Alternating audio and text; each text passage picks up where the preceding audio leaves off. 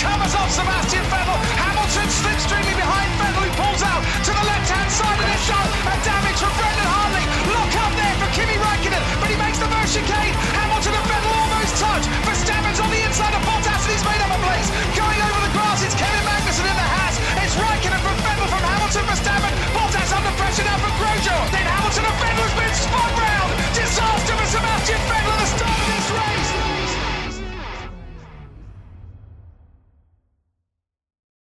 Bonjour à toutes et à tous, heureux de vous retrouver pour ce nouveau numéro du service après-vente de la F1 et en direct ce soir nous allons revenir sur l'édition 2022 du Grand Prix du Canada.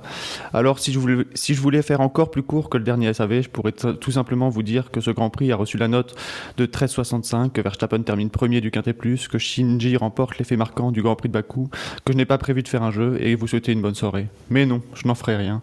Alors pour revenir un peu plus en profondeur sur la course de laquelle nous avons été spectateurs hier soir, je suis entouré de trois experts du sujet puisque j'ai avec moi Maclovin. Bonsoir Maclovin.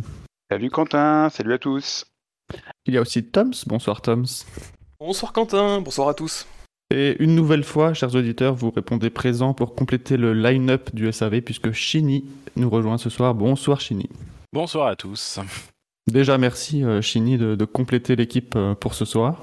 Ah bah je, je vois que c'est difficile, hein. le SAV a eu trop chaud, euh, je comprends. Hein, On en a laissé sur le bord de la route, c'est vrai. Vu la moyenne d'âge et de la canicule, c'est ça. Eh, déjà, déjà 15 ans de SAV, on prend de l'âge et ouais, il y en a quelques-uns qui ont, qui ont du mal. ouais, il fait un peu plus frais maintenant, donc est-ce que, est que vous allez bien, messieurs? Est-ce que vous êtes dans des conditions euh, assez fraîches pour, euh, pour maintenir euh, toute cette soirée devant, le, devant le micro? Moi, je suis l'attaque. Ça va, on a pris une... j'ai pris une bonne clim hier, donc je suis bien frais pour ce soir. Et euh, avant de, de, commencer vraiment dans, dans le Grand Prix, j'ai envie de, de, parler un peu avant le Grand Prix. Euh, est-ce que vous avez regardé le, le, tour de formation ou est-ce que vous étiez plutôt les, les yeux rivés sur, euh, sur les résultats des élections pendant ce tour de formation? Alors à vrai dire, moi je l'ai déjà regardé en, en, replay parce que euh, je, je n'étais pas présent direct en direct, donc euh, bon. donc je l'ai vu en entier, mais une heure après. Ce, ce, tour de formation où Verstappen était déjà à l'épingle alors que euh, Tsunoda venait à peine de partir de son emplacement Ah bah c'est bien, tu me l'apprends. du coup, j'ai pas beaucoup regardé ce tour de formation. J'ai trouvé, à toi de l'avoir regardé. ça moi. très très très long, hein, le, le, positionnement des, des, dernières voitures. Elle, ouais, et puis euh, les arrêts euh, sur la dernière chicane où ils étaient euh, 3 ou 4 complètement à l'arrêt pendant 10-20 Oui, ouais, j'ai vu repérer Albon qui était à l'arrêt. Il y avait Tsunoda aussi ah. tout à la fin avec Charles. Ah, on, on, voit Leclerc, je crois, en refaire un départ avec l'embrayage deux ou trois fois euh, dans la chicane parce que c'est vraiment à l'arrêt devant. Et le Verstappen est quasiment resté 1 minute 30, 2 minutes à l'arrêt sur la première euh, place. Donc ouais, c'était bizarre mmh. euh, ce tour de formation super long. Tracé est court, mais quand même on a vu d'énormes écarts. Mais bon. Il, il me semblait que c'était réglementé, qu'il y avait eu des, des, abus par le passé et que la, la, direction de course avait fixé un, un temps, un temps minimal ou je sais pas quoi pour que les derniers se positionnent. Bon, visiblement, ça a été oublié. Hein. Le, le, même temps minimal qu'en qualif, euh, qui n'est jamais respecté, pénalisé. Oui. C'est pas d'ailleurs au, au, Canada aussi que Schumacher, il me semble, une année avait fait un truc très rapide et puis il avait dû euh, se mettre quasiment à l'arrêt dans, dans, la ligne droite de retour euh, pour attendre que tout le monde puisse le, le, rattraper. Je sais plus quand c'était, mais il me semble que c'était déjà sur ce circuit. Donc, oh, j'étais pas Est-ce que le circuit est propice à ça? Euh, donc pour s'intéresser un peu plus euh, au Grand Prix, euh, donc je pense que les notes n'incluent pas le tour de formation, mais euh, néanmoins vous, vous, avez noté ce Grand Prix. Euh, le, je peux déjà vous dire que le public a mis une note de 13,55. Pour les chroniqueurs, Bilo a mis un 7, un 7 comme le nombre de tours intéressants, à savoir la stratégie entre Ferrari et Red Bull et les paris de Gasly et consorts. Dégagez-moi ce circuit ou modifiez-le. Fab a mis un 14. Fab a mis un 14. McLovin, tu as aussi mis un 14. J'ai mis un 12. Shinji a mis un 14. Spider a mis un 15,33.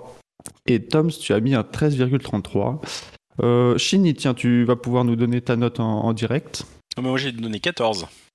Bah, écoute, je, je, la rajoute. Elle sera comptée deux fois, une fois dans la moyenne du public et une fois en, en tant que, que, note à part de, de l'invité, ce qui fait remonter la, la note à 13,69, un, un, bien beau chiffre. Et donc, euh, à part le, le, tour de formation, qu'est-ce que vous avez pensé de ce Grand Prix, messieurs? Moi déjà, j'étais très content de retrouver le Grand Prix du Canada. C'est un, un Grand Prix que j'aime bien. C'est un, pour moi, c'est vraiment un classique, un, un classique du, championnat qui, m'avait manqué depuis, depuis 2019. J'aime bien, j'aime bien le circuit qui est, qui est un circuit peut-être pas forcément ultra technique, mais plein, plein, plein de pièges, plein, plein de vis. Donc intéressant. J'aime bien, j'aime bien l'ambiance générale. Il y a des, euh, il y a des grands prix. On a vraiment l'impression que la, la, Formule 1 se, téléporte euh, le, vendredi et repart le, dimanche soir et qu'il se passe pas grand chose. Là, on sent vraiment que la, ville euh, se met au, diapason de la Formule 1 pendant, une semaine. On sent que sent qu'il y a une vraie communion entre la, entre la F1 et Montréal pendant une semaine. Moi, c'est vraiment quelque chose qui me, plaît. Euh, voilà, on, on, sent que la Formule 1 est la, bienvenue à chaque fois euh, là-bas. Il y a toujours une, une bonne ambiance. Euh, et puis le Grand Prix, euh, alors c'était pas un Grand Prix euh, complètement fou, complètement what the fuck comme on, comme on en a comme on a pu en connaître au, à Montréal euh, à une certaine période. Euh, pour autant, c'était une, j'ai trouvé que c'était une course qui manquait pas d'intérêt. J'étais souvent les, yeux rivés sur, sur les chronos, à voir les pilotes, euh, notamment Sainz et Verstappen, se battre à, à coups de dixième. Et puis on a eu dix derniers tours qui, même s'ils n'ont pas euh, débouché sur, euh, sur, des, sur des dépassements ou sur des, des passes d'armes roue contre roue, moi, m'ont bien tenu en haleine. Donc un, bon, un bon cru.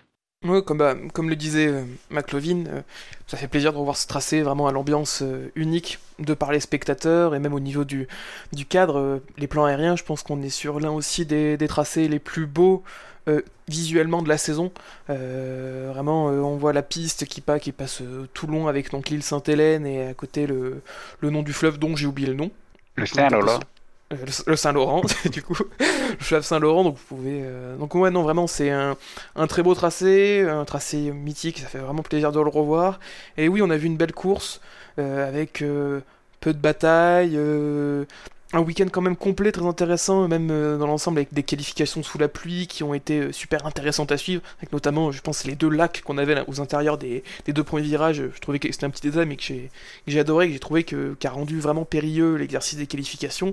Et puis en course, non, euh, un tracé intéressant qui nous offre sûrement souvent des qui peut nous offrir des rebondissements. en plus, ça a été cool, la course a été relancée par une safety car, ce qui a personnellement, moi, la safety car à la fin de la course, c'est le fait qu'on ait eu un peu de tension dans les 15 derniers tours, même si euh, Verstappen était en maîtrise totale, euh, c'était une fausse tension presque, bah ça faisait, ça m'a permis un peu de remonter la note et de, noter un peu mieux. Je pense que sans la safety car, j'aurais peut-être mis 10 ou 11. Euh, voilà, là à 13, on a pu revoir de la bataille, voir des belles manœuvres, des belles attaques, aidé par une grille qui était un peu chamboulée. Donc non, j'ai apprécié ce Grand Prix, c'était encore un bon Grand Prix moyen de la saison.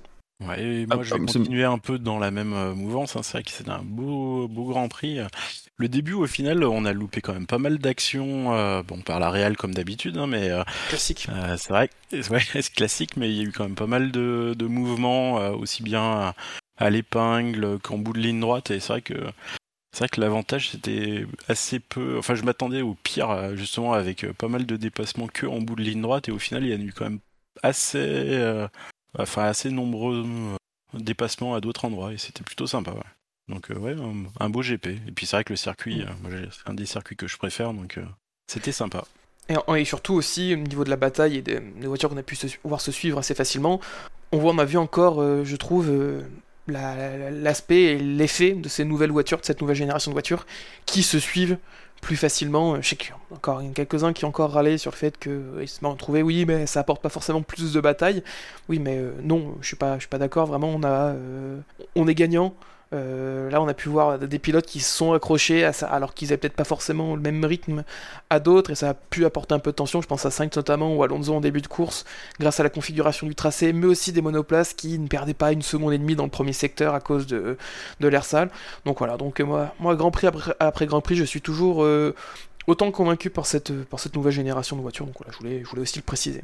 C'est vrai que moi je, je, trouvais que les notes étaient un peu, un peu hautes pour ce Grand Prix. Euh, après, c'est vrai que quand je vous entends argumenter, c'est vrai que il y a quand même eu quelques points intéressants. Euh, pour moi, c'est vraiment le ventre mou qui a, qui a, marqué un peu ce Grand Prix. Euh, donc c'est pour ça que j'ai un peu j'ai mis que un 12 entre guillemets. Après c'est vrai que globalement on est dans la moyenne pour un Grand Prix de la saison comme tu disais Toms, mais aussi pour un Grand Prix du Canada, parce qu'à part 2018 qui a été particulièrement bas et 2014 particulièrement haut, on est on est dans ces eaux-là pour un pour un Grand Prix du Canada. Et euh, donc, si vous n'avez rien euh, de rajouter en général, je vous propose de, passer plus dans le détail en, en passant au quintet plus ou moins.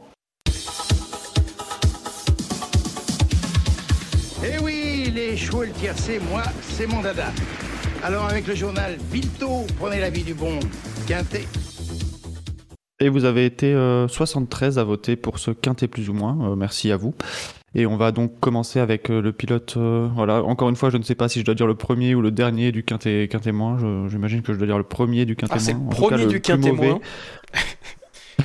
c'est le premier du quintet moins et le dernier du quintet plus ou moins. C'est pas compliqué. Chaque semaine, c'est la même chose. le pilote qui, qui, vous a donc le moins convaincu sur ce Grand Prix. Euh, un petit, petit pronostic de votre part, messieurs? Nicolas Latifi? Non? Oh, Tsunoda, on a fait une belle. Hein. Ouais. Ah ouais, mais Latifi c'est régulier dans le pas très rapide quand même. Hein. Ou, sinon, euh, un, petit, un petit Alonso qui a bien payé, tout de suite d'entrée. Eh bien, euh, les trois pilotes que vous avez cités ont marqué des points positifs. Et pourtant, l'un d'entre eux arrive bien en, tête du quintémoin, puisque c'est effectivement Yuki Tsunoda qui arrive dernier avec 3 points positifs, 307 euh, points négatifs, et donc le calcul est vite fait, 304 points au total. C'est vrai, euh, McLovin, tu le, tu le disais, une belle bourde, et je pense que c'est euh, l'essentiel de, de, des voix qui, qui, se sont concentrées là-dessus. C'est dommage parce que c'était un, bon Grand Prix jusque-là. Euh, oui, oui, je n'étais pas plus attentif que ça à ce que faisait Tsunoda. Je pense qu'il était devant, devant Gasly. Et, globalement, Tsunoda fait pas une mauvaise saison. Hein. Il, est, il, est, il, est, plutôt, plutôt régulier. Il, il tient, il a un niveau de performance plus que correct comparé à Gasly. Il fait, il fait, il fait très peu d'erreurs euh, ces derniers temps, mais là, euh, là, il a fait une vraie, une vraie mauvaise rechute. Euh, c'est une boulette comme on en voit, comme on en assez, assez rarement à, ce niveau. sanction logique de la part des auditeurs. Mm. Non, mais c'est vrai que euh, sans ça, il faisait un plutôt bon GP. Il était un peu devant à Gasly. Après, l'AlphaTauri, elle semblait vraiment pas bien euh, tout le, tout le week-end. Enfin, à des moments, il trouvait qu'elle avançait. Enfin, je sais plus, c'est Gasly qui disait que euh, il comprenait pas pourquoi en qualif elle avançait pas, mais je trouvais que pendant le Grand Prix, c'était quand même pas bien folichon. Et puis, bon, il était quand même au-dessus de, Gasly. Et puis, il fait une énorme erreur. Voilà, ce qu'on peut faire dans le, SSC assez régulièrement, mais là, ça fait un peu mal, quoi. Et surtout qu'il faisait plutôt une belle course. Euh, il a bien profité de la première euh, euh, VSC, sachant qu'il partait dernier, qu'il qu'il a souffert d'un problème mécanique lors des qualifications, qu'il l'a, l'a pas mal, pas mal handicapé. Et ensuite, oui, ensuite il se retrouve devant, devant Gasly et il se loupe donc sur, son, sur sa deuxième, Deuxième manœuvre d'arrêt au centre alors qu'il est euh, aux, portes, aux portes des points. Donc, euh, donc oui, donc vraiment une erreur bête. il est en bagarre avec Joe, ouais. Ouais, il était avec Joe et Stroll pour euh, bah, ce qui allait être au final le, point de la dixième position, notamment sa bataille avec Stroll. Et il tentait donc une, un sorte d'undercut même sur Stroll à ce moment-là. Et du coup, bah, ça a pas, ça a malheureusement pas payé pour lui. Il se retrouve suite à son erreur. On dirait presque qu'il se fait surprendre sur l'erreur où il freine. Il freine vraiment un chouïa trop tard. Peut-être étourdi par ce qu'il a vu une voiture arriver dans le, par sa droite.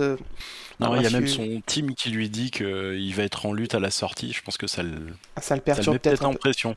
Ouais, mm. j'étais passé à côté de Sinfo, mais du coup, il a peut-être dû se dire ah, putain, faut vraiment que je mette tout à la sortie pour conserver la position. Et bah, patatras. Euh, on peut le remercier, il nous a relancé un peu la fin de course. Mais c'est dommage pour lui parce que, comme tu le disais, McLovin, euh, il est au niveau de cette saison, ce début de saison, il est bien meilleur que l'année dernière. Et un... je trouve qu'il a fait une excellente transition sur sa deuxième année. Euh, et que même jusqu'à jusqu'à Baku, je le trouvais même meilleur que Gasly sur la saison notamment sa perf à qui m'avait plutôt, plutôt impressionné. Donc, euh, donc oui, si un peu, peu de poisse, notamment bah, Baku la semaine dernière où il aurait pu finir juste derrière Pierre et au final c'est son Tsunoda, euh, c'est son, son Tsunoda, c'est son DRS qui décide de se casser en deux. Donc, euh, donc ouais, donc c'est dommage pour lui, euh, c'est une bourne, mais après comme le disait Chinou, c'était pas un week-end où les AlphaTauri marchaient du feu de Dieu, même si on a vu un Gasly euh, deuxième en, FP3, euh, comme Vettel, le syndrome de, de, ça marchait pas en qualif, et donc ils ont été sortis bah, directement dès la, dès la Q1.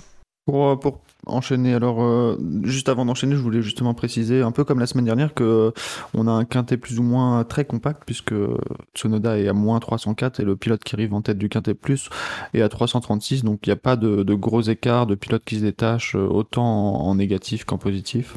Euh, et donc pour, pour rester dans le négatif justement, et je le disais, les, euh, puisque c'est effectivement Latifi, et je le disais, il a effectivement lui aussi marqué des, des points positifs, donc euh, sûrement euh, un petit, petit support euh, canadien peut-être. Bah, il est resté sur la route, quoi, enfin sur le circuit. Quoi. Non, c'est. Ouais. et donc 272 points négatifs, ça fait un total de 270 points négatifs. Hmm. Bah, il a un rythme cataclysmique. Enfin, c'est, il, il, arrive à dépasser c'est Kevin Magnussen à la fin qui arrive à le dépasser, mais Kevin Magnussen, il a des hards qui ont 60 tours. Donc, euh, ouais, bah, c'est. Bah, c'est simple. dur à dire autre chose, quoi. C'est simple pour Latifi. À, donc à 40 au tour, euh, au tour 45, donc juste avant que la safety car soit déployée, donc un peu plus de la mi-course, il se retrouve à 130 secondes du leader et il se, il, la voiture la plus proche de lui, c'est euh, Norris, qui est 35 secondes devant lui et qui a eu un interminable arrêt au stand, euh, qui a duré 25 ou 30 secondes. Donc euh, oui, c'est c'est incompréhensible vraiment le rythme, surtout par rapport à Albon. Il est vraiment, c'est même presque bah, honteux à ce niveau. Il est quasi de... à un, une seconde au tour, quasiment. Ah, bah, par rapport à son coéquipier, c'est ça. Il a 45 secondes au tour 45 de son coéquipier. Qui, mmh. alors qu'ils étaient exactement sur la même stratégie. Putain, foutez-nous Oscar dans la Williams, s'il vous plaît. On attend que ça. En tout cas, moi, personnellement, j'attends que ça. Ouais. Bah c'est ça, enfin à, à, la base, ce que fait Latifi en fond de grille, euh, bon, à la limite on en a rien à foutre, mais maintenant qu'on sait qu'il y a Piastri qui est, euh, qui est dans le SAS euh, dans le sas d'attente, voilà, on a, on a, on a qu'une seule envie, c'est que, c'est que ça dégage très très vite et que, et que Piastri euh, récupère vite le volant. Mais surtout bah, qu'en plus, surtout ce... ouais, vas-y, Chine. Euh, en fait, surtout moi, ce qui est euh, le plus marquant, en fait, je trouve, c'est qu'en fait, avec un midfield quand même qui est assez resserré, avec des pilotes qui sont quand même alors il y a Mick Schumacher qui de temps en temps est pas non plus euh, fou, mais euh, c'est quand même assez serré quand même. Et lui, il est vraiment un cran derrière, mais lui tout seul. Et c'est vrai que c'est vraiment marquant. C'est un gros problème pour Williams, je pense. Donc, il y avait des, des, rumeurs sur le fait que le, le Williams attendait peut-être le Canada pour, pour juger de la, la situation de, de Latifi. Est-ce que vous y croyez? Ah bah ils vont la juger. Hein. la juger, euh, ouais. La juger, oui, mais est-ce qu'ils vont mettre à exécution dès maintenant ou? Bah, à voir. La, finir la, saison la, la, dernière tendance, c'est que Latifi aurait été rassuré sur le fait qu'il irait au bout de la saison. Ensuite, euh, qu'est-ce que qu'est-ce que ce genre de, de, de paroles euh, valent hein on, on, sait que Ga Gasly, euh, que trois jours avant d'être viré de Red Bull, euh, il avait également été rassuré. Donc voilà, on sait, on, on sait comment ça comment ça fonctionne. Ensuite, je, je, je sais pas, ça reste le problème de Latifi, c'est que ça reste un, un, pilote payant. Donc euh, toute la question, c'est est-ce que Williams peut ou non se, se passer des euh, de l'argent euh, qu'amène euh, qu'amène Latifi au...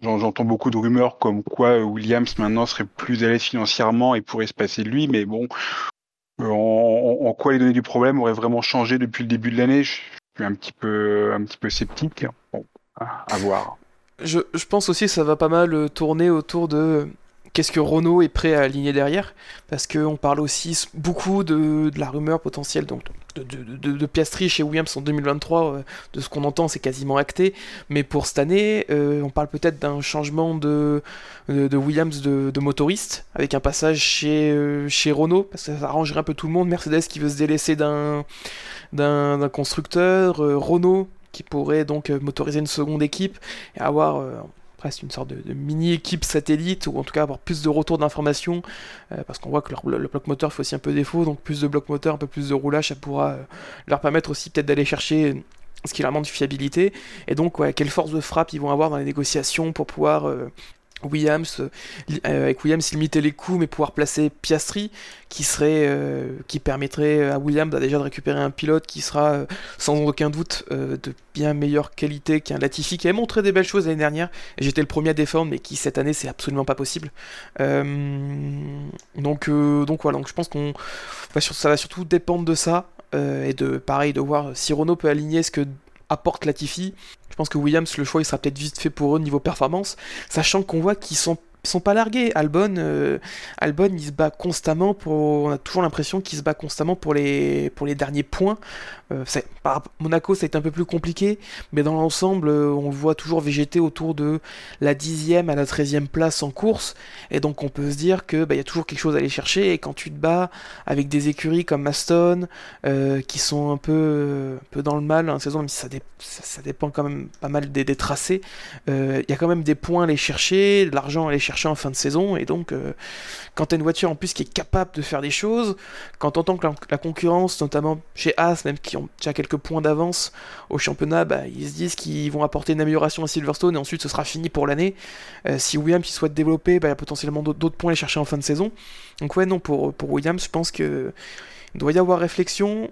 Si on doit donner un avis, je serais plus d'avis de dire que Latifi va finir la saison. Euh, même si au fond, là, moi j'aimerais vraiment voir Oscar dans un baquet, euh, à limite à n'importe quel prix, même pour euh, voir Oscar dans un baquet. Ah mais t'as as raison sur le niveau de la Williams. Hein. Des, fois sur les écuries de fond de grille, on est on est un peu fataliste. On se dit ouais bon, à, quoi bon mettre un meilleur pilote? De toute façon, ça changera rien. Ils seront ils seront derniers à une seconde 5 au lieu d'être derniers à deux secondes. Mais là, vu que, vu que c'est serré, Piastri, euh, s'il est à la hauteur de, ce qu'on attend de lui, quelques dixièmes, euh, quelques dixièmes grattés euh, par rapport à, Albon, par exemple, ça peut, ça peut transformer un, un résultat anecdotique en un résultat avec des points. Donc, ça peut, ouais, ça doit faire partie de, de, la réflexion globale de Williams. Bah, c'est con à dire, mais comme aujourd'hui, enfin comme hier, euh, Aston Martin qui a joué avec deux voitures qui étaient à peu près dans le même rythme, en fin de course surtout, mais où ils ont pu laisser passer une des voitures pour aller chercher un point, c'est sûr que Williams, ils ont pas cette possibilité, ils sont un peu bloqués. Euh, Albon, il, est tout seul, il est hyper régulier dans ses temps autour, il fait jamais d'erreur, etc. Mais bon, il est seul, quoi. Donc c'est sûr que c'est plus dur s'il y a un, un coup stratégique à jouer, quoi. En tout cas, cette course aurait été l'occasion pour Latifi de nous ressortir la bonne vieille excuse du j'ai pas le même châssis que, Albon, donc ça, au moins a permis ça. C'est ça, c'est la nouvelle version. Ouais. Où il s'est fait hanter par le cadavre de la marmotte qu'il a euh, tué euh, en séance d'essai. Ouais. Rip Greg. Non, Gary. Gary, pardon. Et donc euh, passons au troisième de ce quintet moins. Euh, et là, c'est un pilote qu'on n'a pas encore cité, donc euh, je vais vous demander un, petit pronostic une fois de plus. Alors moi j'aurais mis Gasly, mais parce que j'ai trouvé un peu transparent. Norris. Ouais, Norris pour pénaliser l'équipe ou Magnussen? Hmm. Personnellement, c'est ce que j'avais mis. les trois qu'on a cités, c'est les trois. Eh bien, c'est Lando Norris, euh, avec euh, pour le coup 0 points positifs cette fois et 186 points négatifs. Effectivement, je pense qu'il y a eu beaucoup de problèmes chez, euh, chez McLaren ce week-end, qui ont touché d'ailleurs les, deux voitures à, certains moments, parfois même au même moment. et donc, donc sanction pour Norris qui, qui était clairement la, deuxième, la deuxième voiture chez McLaren ce week-end. Bah, ils, avaient annoncé McLaren qu'ils étaient pas spécialement bien sur les circuits un peu rapides avec des virages euh, milieu, pas trop non plus rapides euh, ni trop lents. Bah, c'est vrai que ça s'est un peu confirmé et puis ils ont été euh, bah, ouais, en arrêt tout le temps. C'était catastrophique et puis son arrêt au stand où il cherche les pneus, c'est ouais, les plus grands stratèges Ferrari sont passés par là. Donc ouais, c'est et puis même il a pas, il avait pas un grand rythme. Enfin ils avaient pas beaucoup de rythme. Ouais. McLaren, euh, je... puis même euh, une VMAX qui permettait pas de dépasser à aucun moment non plus. Ouais, parce qu'on a vu Ricciardo qui s'est retrouvé dans des petits trains de DRS, mais il était vraiment euh, passif dans, dans ces moments-là. Il a, il, a pas, il a pas montré grand-chose, alors qu'il était dans des positions où, où il pouvait se retrouver en bataille. Et, et pour revenir à, Norris, il n'a pas arrangé son cas non plus, puisqu'il a fait de pit lane speeding à 85 km/h, donc 5 secondes de pénalité D'ailleurs, on le voit bien. euh, on le voit bien qu'il bloque tout euh, au moment où il rentre et euh, je pense que lui-même le sait au moment où il freine que euh, c'est mort. Parce que pareil, il, il met tout pour que ça passe, mais bon. Et on l'a pas évoqué au moment de Tsunoda, mais lui aussi a, a fait la, la même, la même chose, hein, mais euh, c'était pendant les tours de reconnaissance apparemment. Et donc là, c'est pas euh, une pénalité en temps, mais c'est 300 euros d'amende pour, euh, pour l'équipe. 300 euros, je pense que ça devrait aller. Ou dollars peut-être, enfin, mais bon, ça, oui, Ça effectivement. change tout. Peu importe, euh, oui, Ah là là, peu attention importe la devise, je pense qu'il devrait. Avec les budgets capés, ça peut, ça- ils peuvent manquer une course pour 300 dollars. Mais ouais, mais par contre, euh, je pense qu'on a vu un excellent double arrêt de chez McLaren. Ça, vraiment, il est, il est assez légendaire, leur double arrêt. Euh, un, peu des, un peu des vibes à la Sakir 2020 de chez Mercedes. Ouais, c'était ça. On cherche les pneus, on ch- on cherche les bons pneus surtout. On monte les pneus, on fait Attends, non, je t'ai mis. le- Non, le mauvais. Ok, mais ça part. Et il a perdu 20-25 secondes dans l'histoire. Il s'est retrouvé euh, bah, dernier du pack euh, à la mi-course. Je crois que même Magnussen lui repasse devant. Alors qu'il bah, il est du pit, euh, pit super tôt. Ouais, c'est ça. Il est dernier. Il se retrouve derrière Latifi qui la vole en un tour. Parce que c'est Latifi, quand même. Voilà. Euh, mais, mais oui, c'était. C'était curieux, quoi. C'était euh, ce qui s'est passé pour, euh, pour McLaren. euh, et ouais, ça marche pas. Et on a vu, sur, je pense qu'ils vont peut-être aussi souffrir à Silverstone s'ils ont du mal avec sur ce genre de tracé. Peut-être pas autant qu'à Bahreïn, mais ouais, Bahreïn ça avait vraiment été compliqué, mais c'est surtout le problème de frein qui leur faisait vraiment défaut et qu'ils ont amélioré avec le temps parce qu'il y a eu de- quand même de changements importants sur le problème de frein, ce qui expliquait en début de saison leur, leur, leur difficulté. Et oui, on, même on a vu à Bakou, je sais pas si vous vous rappelez, mais une, McLaren impossible, même, qui arrivait même pas à remonter sur une Alpine qui était la plus rapide de Bakou, certes, mais qui n'arrivait même pas à remonter en ligne droite euh, sans, euh, avec le DRS. Donc, euh, peut-être rentrer dans une partie un peu plus compliquée de la saison pour, euh, pour McLaren, qui seront peut-être de nouveau à l'avantage sur les tracés un peu plus euh, euh, sinueux, un peu plus dépendants de, de l'appui. Je pense notamment au Hungaroring d'ici un petit mois. Mais entre-temps, il va y avoir euh, Silverstone, il va y avoir le, le Paul Ricard, il va y avoir l'Autriche. Donc ça risque peut-être de souffrir pour McLaren dans les prochains Grands Prix, d'autant plus qu'au classement, au classement ça se rapproche du côté d'Alpine, et Alpine, une Alpine qui semble plutôt pas mal, elle, sur les tracés euh, assez rapides. Donc, euh, donc oui, pour McLaren, c'est une situation pas, pas des plus confortables, et leur quatrième place au championnat qui tenait euh, assez tranquillement depuis, depuis Imola et ensuite, euh, ensuite Miami va peut-être commencer à bien s'effriter. quoi. Au final, euh, dans les modifications de réglementation, ce qui est intéressant cette année, c'est quand même justement que chaque, chaque écurie a quand même un peu ses spécificités et vu qu'elles sont assez proches dans le midfield, c'est vrai que le midfield change assez souvent euh, de Grand Prix en Grand Prix. C'est vrai que c'est assez intéressant à suivre euh, tout au fil de l'année quand même. Mm. Bah, euh, typiquement, les AlphaTauri qui étaient garés ce week-end, bah, elles semblaient être la quatrième force euh, tranquille de, de Bakou. Exactement, ouais. C'est- Progression dans, dans le quintet moins, si vous n'avez rien à rajouter sur, euh, sur Norris. Euh, et je ne ferai pas de suspense puisque vous l'avez évoqué, c'est Kevin Magnussen. Euh, 0 points positifs, 170 points négatifs.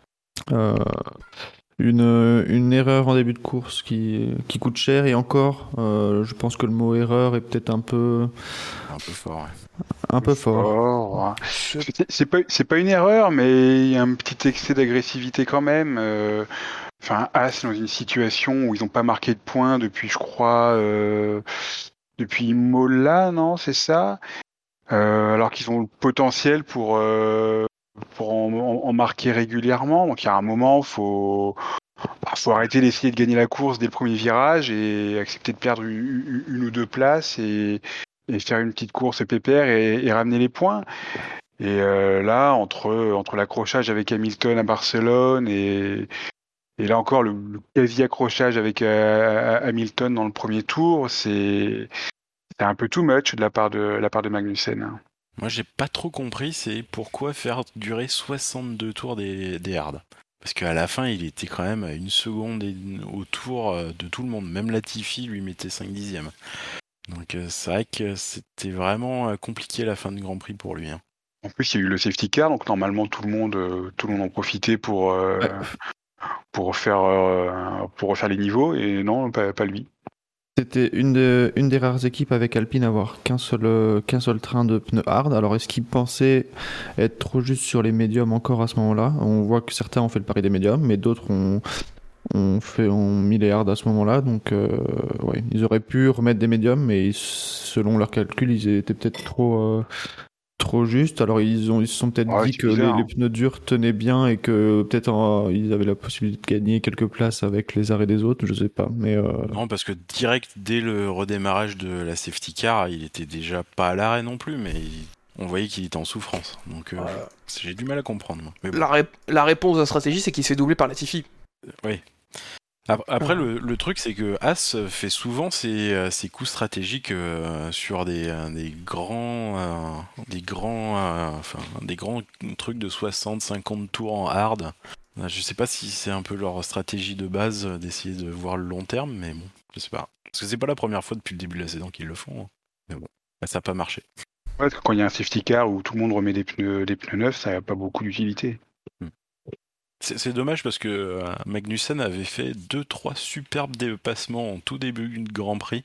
Euh, bon après bien sûr c'est sur Latifi hein, euh, quand il était avec son, euh, euh, avec son arrêt assez tôt, mais c'est vrai que bon, dommage. après, Ah, pour revenir sur... euh, Ah ça Vas-y, commence je- quand même un peu euh, l'écurie comme d'habitude ou comme chaque saison en fait où euh, ils ont un potentiel, mais il y a toujours un truc pour faire que ça marche pas. Ça fait des saisons et des saisons où euh, dès qu'ils sont à peu près dans le niveau, ça leur arrive. Alors euh, je sais pas s'ils attirent le chat noir ou c'est, euh, enfin, je sais pas ce qui leur arrive, mais c'est souvent ça quand même. Ouais, c'est plutôt, c'est plutôt un classique, c'est vrai. Après, il y a un truc aussi pour revenir sur, le, sur Magnussen et plus de, plus de façon globale sur, euh, sur ce qui lui a poussé à faire son arrêt au stand avec le, petit dégât qu'il avait sur l'aileron avant. Euh, c'est la deuxième fois en deux courses du coup qu'on a vu un drapeau noir et orange, euh, incitant le pilote à rentrer au stand depuis euh, dans les trois tours qui suivent, euh, qui suivent son agitation. Et je ça fait longtemps qu'on n'avait pas vu ce drapeau, et là le voir deux fois d'affilée, euh, ça montre aussi peut-être que la di- direction de course a de peut-être un peu plus envie de, participer dans genre ou plutôt de ne pas prendre de risques et vraiment de dire au pilote ok maintenant tu rentres euh, parce que ça semblait euh, particulièrement tenir je pense que je sais pas mais on aurait peut-être pu avoir cette situation euh, l'année dernière à Jeddah où on aurait demandé à Hamilton de rentrer au stand pour réparer son aileron avant Ouais, après, c'est toujours. Je suis d'accord qu'on l'a vu là, forcément un peu plus qu'avant, mais je sais pas, le... même avec la direction de course actuelle, c'est pas la même chose de, de mettre euh, ce drapeau-là à Kevin Magnussen en début de saison que de le mettre à, à Hamilton euh, à deux grands prix de la fin euh, l'année dernière, quoi. c'est pas faux après peut-être que mais c'est même l'année dernière j'ai pas eu souvenir de de ce drapeau Bah, tout simplement J'a- J'avoue que moi, ça fait longtemps que je me, je l'avais pas revu. hein. Enfin, c'est, j'arriverai pas à me rappeler euh, avant le début de saison euh, la- quelle est la dernière fois où on l'a vu. hein. Quand Charles Leclerc avait eu son, son aileron baladeur à Suzuka, il l'avait eu ou pas le, le drapeau? Le rétro? Ouais, oui, oui, le rétro, pardon. euh, non je crois pas Je, ne- je ne saurais pas l'affirmer de mémoire non plus. Je crois pas non plus. Hein.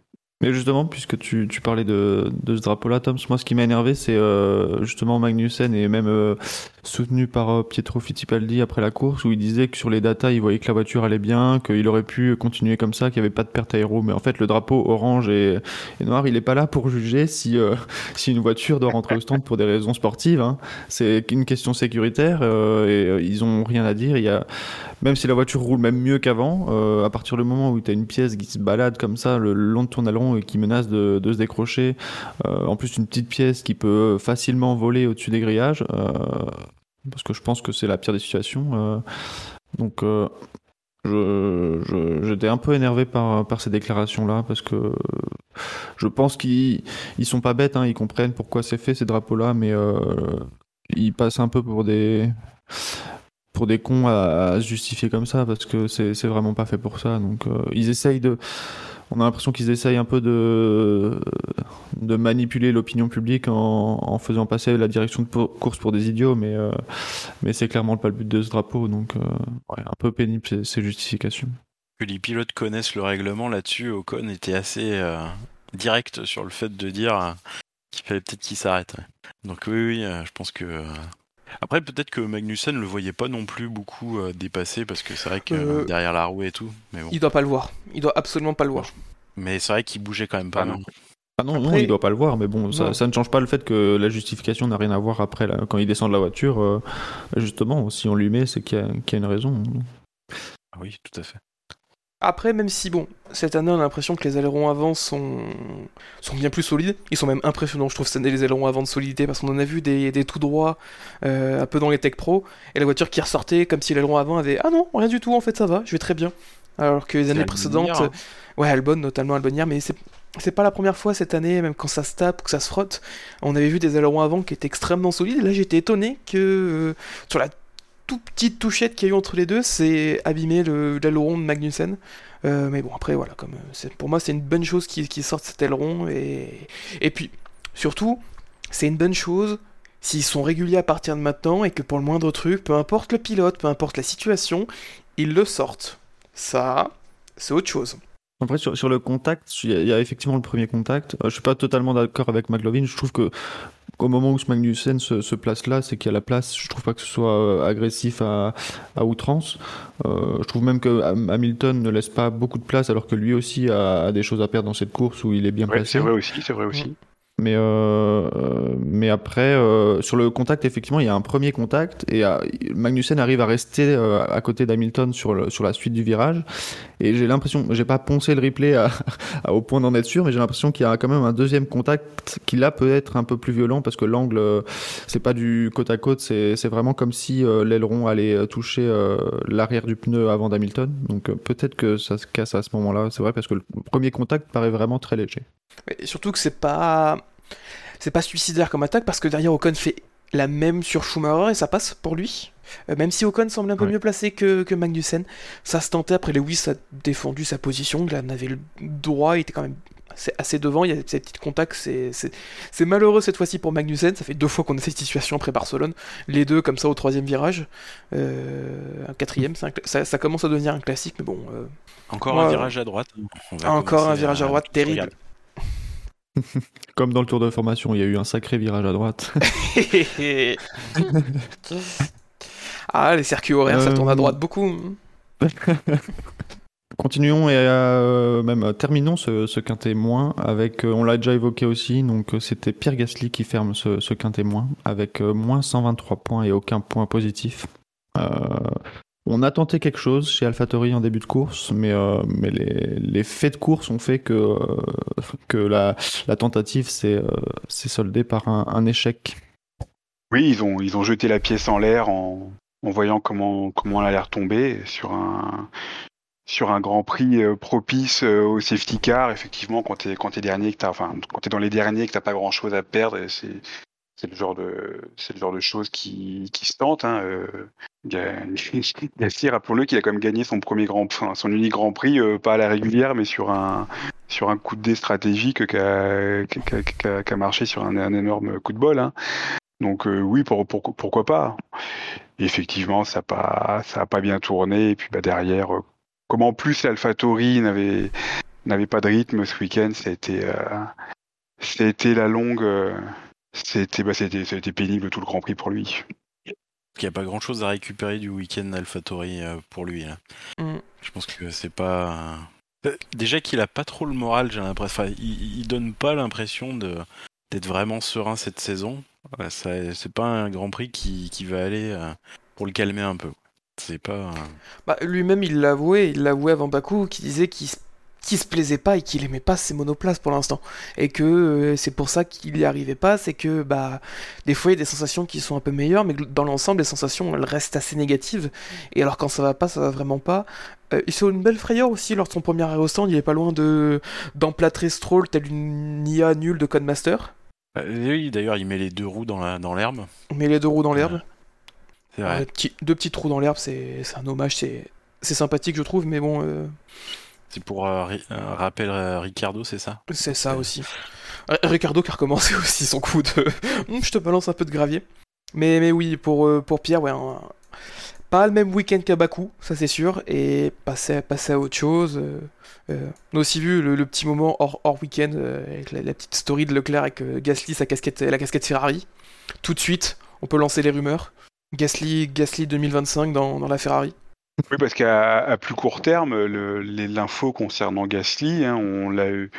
de la part et de Franz Tost et d'Helmut Marko, c'est qu'a priori 2023, ce sera encore chez AlphaTauri. Donc ça met un, terme aux éventuelles aux spéculations qu'il qui l'ont envoyé éventuellement chez, chez, Aston Martin, éventuellement chez, chez McLaren.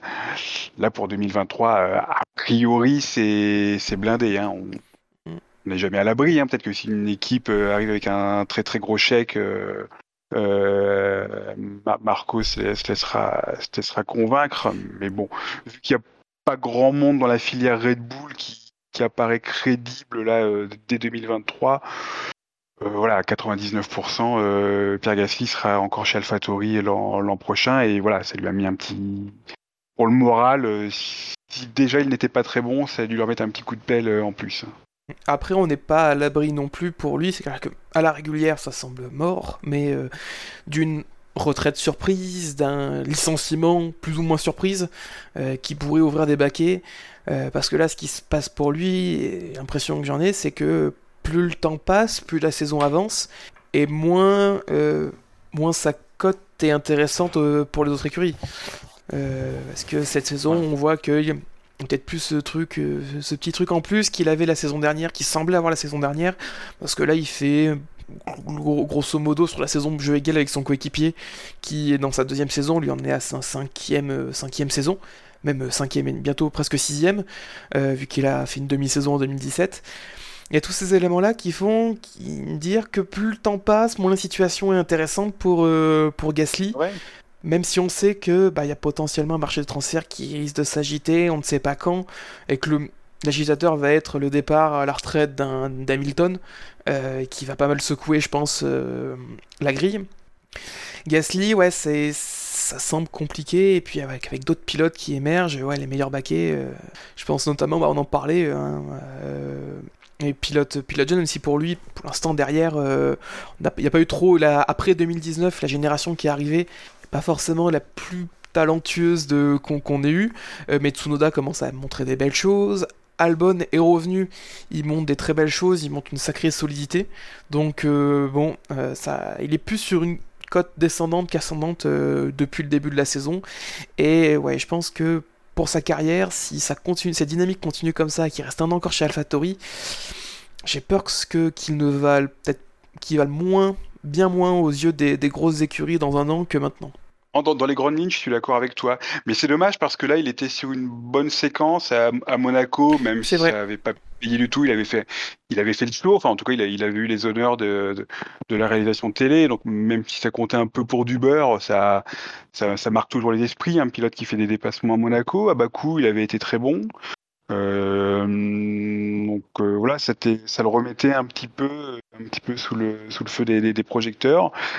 Mais euh, ouais, là, sur la globalité de, de, de la saison, on, on est d'accord que c'est un petit peu compliqué pour, pour lui. Il y a comme beaucoup de, de week-ends, de week-ends pleins, de, week-ends où ça se passe bien du, du vendredi, euh, du vendredi au dimanche.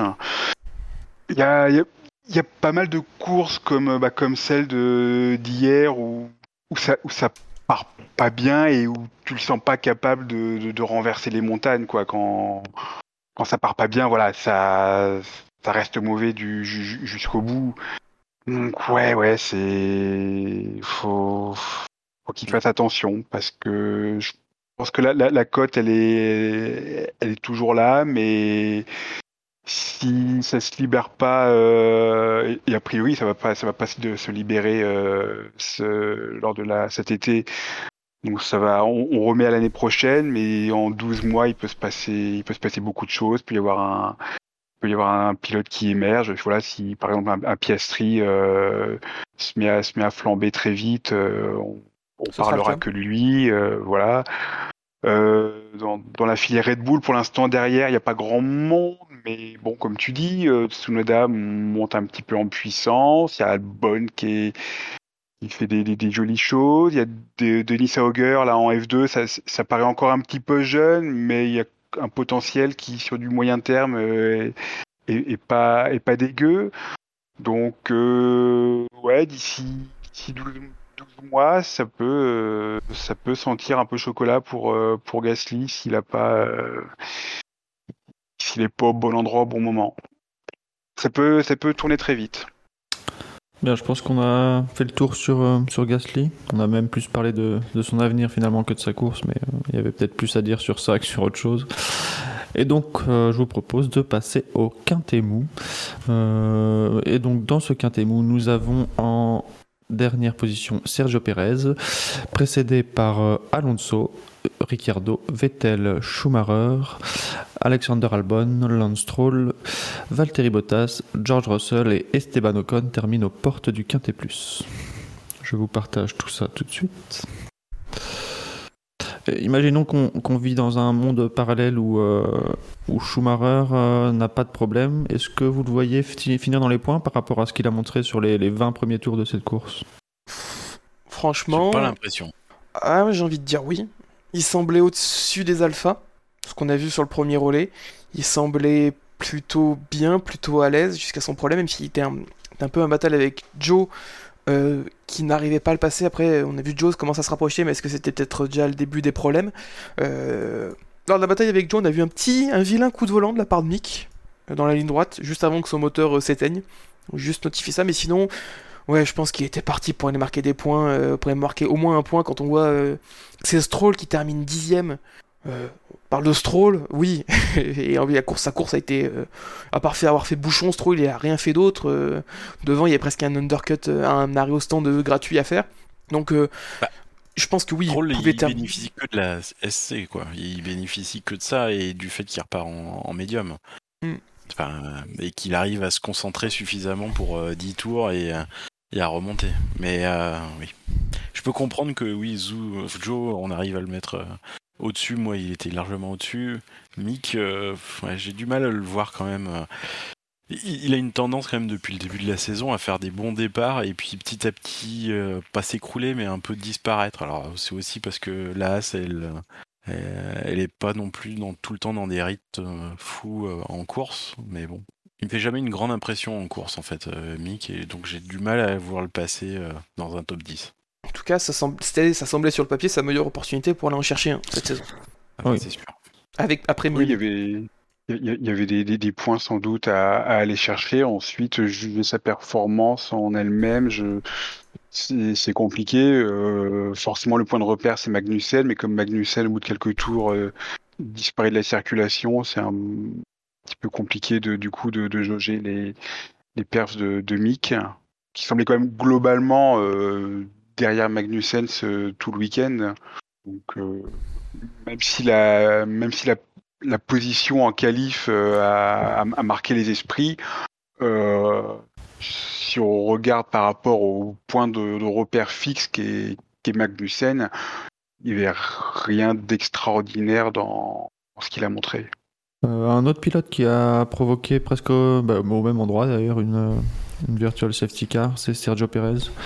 Euh, sanctionné lourdement, mais à mon avis plus pour l'ensemble du week-end parce que sur la course il n'a pas eu le temps de montrer, euh, de montrer grand chose. Il, est, il termine dernier du, du quintet mou avec 0 points positifs et 86 points négatifs. Bah, pas de chance pour Perez. Il a fait un départ intéressant, il gagne une position, même deux, suite à l'excellente chicane de Valtteri Bottas au premier tour.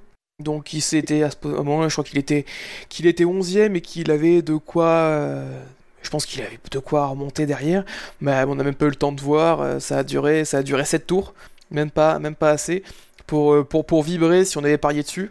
Pensez pour toi Benlop qui avait parié sur Leclerc et Perez top 6. Au revoir, au revoir les 30 balles. Mais oui, euh, pariez, oui, c'est vrai. vous pariez gros quand même. hein. ah, la, la cote était à 4 quasiment pour, pour Perez, Leclerc top 6. Ça se tentait. Alors Voilà. Pérez, moi je le sentais quand même pas à l'aise tout le week-end. hein. Enfin, il, il dégageait pas une. Il y a des grands prix où on sent qu'il est dans le rythme de Max, mais là sur celui-là, euh, alors je sais pas si c'est parce que en sous la pluie dans les EL, il était vraiment pas à l'aise. Et même en qualif, c'était quand même pas très bien. Là, je le sentais pas pas à l'aise au Canada. Enfin, bon, Bon, de toute façon, on n'en saura jamais plus. Hein. Ça c'est Ouais. vite fini. J'en profite pour euh, mettre un mot justement sur Bottas que, tu évoquais, Toms, et sa chicane coupée du, du premier tour. Euh, Est-ce que pour vous c'est une bonne décision de la, direction de course de mettre juste un avertissement ou c'est le genre de truc qui mérite euh, une sanction un peu plus sévère? Enfin déjà une sanction en soi et sévère ou pas Merci cool. messieurs, passons à la suite. On parle de Valtteri Bottas. Non mais c'est, euh, c'est, il, il, essaye de sauver la situation. Bon, il se loupe, ça peut arriver à n'importe quel pilote professionnel, voilà. Et puis bon, c'est Valtteri, voilà. Ouais, moi Alors... par contre, ce qui m'a fait plus euh, peur, c'est plus le, le, le, bout de. Euh, enfin, le panneau qui part dans les autres F1 qui arrivent derrière. Je me suis dit, il euh, y en a un qui va arriver à se le prendre dans un aileron, qui va péter l'aileron. Mais, euh, mais non, ça s'est bien passé. Bottas qui euh, est plutôt bien chanceux ce, niveau résultat ce week-end parce qu'il était bien derrière Joe ce week-end. Et il termine devant lui grâce à la safety car et sa stratégie de ne pas faire d'arrêt. En fait il a pu faire son arrêt sous safety car. Et euh, alors que alors que Joe en avait fait un avant il s'est réarrêté sous la safety car. Donc euh, si je dis pas de bêtises ou je dis sûrement des bêtises euh... non non, je... ah non c'est ça hein. ouais Joe ouais. ok Bottas fait un arrêt et Joe en fait deux du coup et ensuite il gèle plus ou moins les positions et voilà, c'est vrai que pour Valtteri, euh, bon, il va ramener des points après euh, la Bakou, ça semblait très très difficile. Mais c'est vrai que ça semble un peu moins bon de ces derniers Grands Prix. Est-ce que c'est l'Alpha qui va moins bien? Est-ce que c'est Joe qui va vraiment mieux? Et du coup, il fait jeu égal avec Bottas euh, assez rapidement euh, dans la saison. Euh, donc ouais, il y a quelques questions qui se posent parce que ça fait deux courses, euh, même trois si on compte Monaco où il ramène des points mais il était nulle part depuis son excellente performance de Barcelone où il termine 5 ou 6ème, il termine 6ème alors qu'il il avait un très bon rythme, il était vraiment isolé en tant que quatrième force et écurie du plateau, il était même pas loin de finir quatrième avec peut-être une meilleure stratégie de la part d'Alpha. ouais, c'est un peu plus compliqué pour, pour Valtteri depuis quelques courses. Ouais, c'est intéressant et puis assez, euh, assez inattendu, même si on pouvait laisser à, à Joe le bénéfice du doute, euh, vu qu'il est rookie, le, le fait d'être comme ça de deux grands prix de suite euh, au niveau, voire, voire mieux que, que Bottas, je pense qu'on était quand même pas beaucoup à avoir, à avoir mis, misé, misé dessus. C'est un, ah bah, intéressant. On... Et oui, pour le coup, ça fait, ça fait mal à Bottas, ouais. On était même unanime en début de saison, rien que sur l'exercice des qualifications, que Bottas allait mettre à 23-0 à Joe. Euh, et sur les deux dernières qualifs, Joe est devant, à la régulière. Donc, ouais. euh, donc oui, après, est-ce que c'est Joe qui est impressionnant? Est-ce que c'est Bottas euh, qui a toujours un niveau qui est assez difficile à lire et il nous a fait des belles performances au début de saison parce que l'Alpha était vraiment performante et que Joe avait besoin de s'acclimater un peu plus à la F1 bah, là, moi, ce que je trouve surtout, c'est que Bottas, il bénéficie que du fait qu'il parte en hard et que, euh, au bonheur de, euh, au bonheur, il doit changer sous, euh, sous safety car. Ah, que sans est... ça, il était quand même un petit peu dans le dur, quand même. Il bah, était, ça... il était un peu dans le mou. Il était plus de la lutte avec Stroll Vettel que. Je pense que, je pense que la, la stratégie, elle était, enfin, c'est un coup de chance, mais que la stratégie, elle était voulue. C'est-à-dire, on, ah, oui, oui. on, on reste le plus longtemps possible en comptant sur un, sur un safety car effectivement coup de bol est, venu, mais enfin en tout cas voilà, c'était c'était ce qui était euh, ce recherché. Et, coup de bol et aussi le fait de tenir les pneus parce que Stroll lui il doit le changer ses pneus, je crois c'est deux tours avant la, safety car et Leclerc qui part un, plus ou moins avec les mêmes strates. Euh, bah, il les change, je crois, au 40e, donc une dizaine de tours avant la safety car. Donc, euh, pareil, il tient les pneus. Donc, euh, ça, ça, ça c'est à mettre à son crédit. Et puis, pour une fois qu'il y a une, une, bonne stratégie chez, euh, chez Alpha, qui est quand même euh, une écurie assez, assez médiocre, je trouve, dans tout ce qui est, dans tout ce qui est exécution, straté stratégie. Enfin, ils ont beaucoup de points gâchés, je trouve, depuis plusieurs années de, de, de ce point de vue-là. Euh, voilà, pour une fois, on peut mettre ça, à leur crédit. Mais oui, il faut pas, c'est vrai que ça, change, ça donne un peu une vision en trompe-l'œil de la, de performance globale de, de Bottas qui, euh, qui était pas très, bien ce week-end, une nouvelle fois. Passons peut-être au gros sujet de ce, quintet mou, en tout cas en croire le, le, les votes, puisque c'est très clivant dans, dans, dans, les, dans les positifs et dans les négatifs, puisque Alonso récolte 79 points positifs et moins 139 en négatif, pour un total donc de moins 60. Euh... C'est un week-end avec du positif et du négatif, mmh. donc c'est assez normal en fait. Ouais. Bah, il fait quand même des qualifs euh, exceptionnel. Enfin, vraiment, euh, le tour, il est magnifique à voir. Enfin, les, d'ailleurs, les, le tour de Max et de Fernando, ils sont magnifiques à voir en qualif. Vraiment. Mais euh, bon, la course a été bien plus dur. Et c'est vrai que moi, je l'avais pas vu en direct le move qu'il fait sur Bottas pour le bloquer. Mais c'est vrai que c'est quand même. On voit que la fin sur le direct. Hein. On voit que le. Ouais. On voit que le deuxième ou le troisième zag, alors qu'il y en a, il y en a je crois qu'il y en a bien cinq. Donc. Euh, Mais ouais, c'est. Après, d'après ce que j'ai compris, il a eu un problème de, de moteur. C'est de, ses propos, il, y a un problème de fuite d'air à partir du tour 20, euh, donc euh, vraiment dès le début de course, euh, qui le pénalisait jusqu'à une seconde par tour en rythme. Et, c'est quelque chose qu'on peut presque voir, peut-être pas une seconde, seconde c'est un peu élevé, mais il, perdait, il a bien perdu du temps, du rythme entre les deux. Amplifié par l'immonde stratégie d'Alpine, incompréhensible. Vraiment, s'il y en a un qui a, compris ce qu'a ah. voulu faire Alpine, euh, qui m'appelle parce que vraiment, euh, j'étais juste en train de rager moi devant mon écran en me disant mais, ils ont pas profité de la première SC, VSC pour l'arrêter, la seconde ils ont pas profité ah, non plus pour l'arrêter.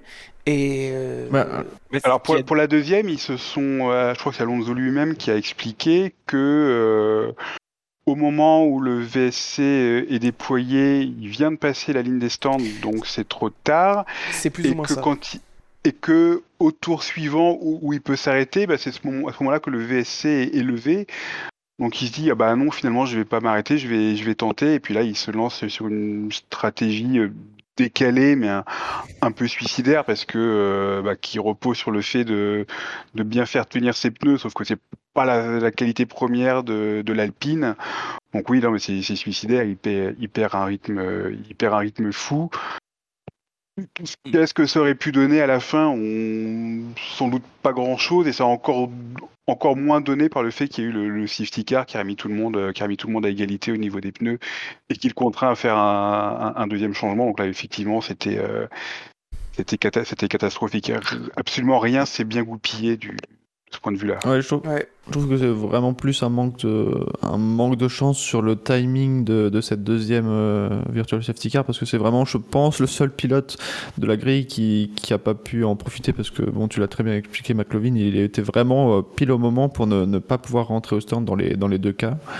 Euh, donc pour le coup là, il pouvait vraiment rien faire. Et sur la première VSC, bah, c'est pas euh, extravagant de pas en profiter non plus. Il y en a très peu finalement qui sont rentrés sur la, première VSC. Et, euh, et à ce moment-là, c'est des pilotes qui eux se décalent en stratégie. Donc après, franchement, je, je, trouve que c'est un peu, enfin, on est un peu c'est un peu sévère sur la course d'Alonso. Enfin, le, résultat est, là, mais, euh, mais au final, je pense qu'il n'est pas. Euh, c'est un peu indépendant de, la stratégie euh, d'Alpine. Je pense qu'Alpine n'a pas fait foncièrement du mauvais travail. Ils sont pas bêtes au point de ne pas faire rentrer leur pilote au, tour 20 quand il y a une VSC. Ah, moi, c'est plus la première VSC que j'ai un peu plus du mal à comprendre parce que même c'est un chou globalement de la part d'un peu de toutes les écuries, c'est que c'est vraiment c'est on est presque sur l'arrêt gratuit littéralement euh, au Canada. Euh, sous VSC, on a vu les pilotes qui ont perdu 7 secondes. C'est entre 7 et 8 secondes. Euh, je crois Verstappen il perd 8 secondes sur au total parce qu'il était 2 secondes devant Sainz avant l'arrêt et il ressort à 6, 6, secondes, 7 secondes. Donc on est vraiment sur très peu de temps perdu. Tu es tout de suite dans, dans des meilleurs pneus, meilleures conditions, sachant que tu donner un peu, t'as un côté un peu agressif et ça, on sait que c'est souvent intéressant parfois de tenter des stratégies agressives, surtout sur un circuit où les arrêts au stand euh, coûtent peu de temps, même sous, euh, sous drapeau vert et encore plus sous VSC. Donc, euh, donc ouais, c'était plus un choix général que j'ai pas compris et qui a bien réussi du coup à Verstappen et Hamilton qui ont fait le choix de de s'arrêter euh, pour le coup. Donc oui, ensuite derrière bah, la course euh, compliquée avec le moteur, c'est pour ça qu'après son arrêt au stand, euh, moi je m'attendais à qu'ils reviennent sur, sur Leclerc et Ocon assez facilement, c'est pas le cas en fait, il reste à 3 secondes tout le long et ça s'explique par son problème moteur.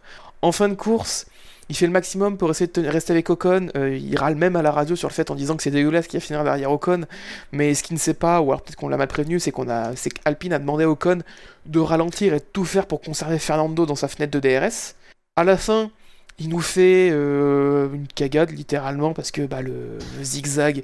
Putain, il, va quand même faire des zigzags pour défendre sur Valtteri Bottas.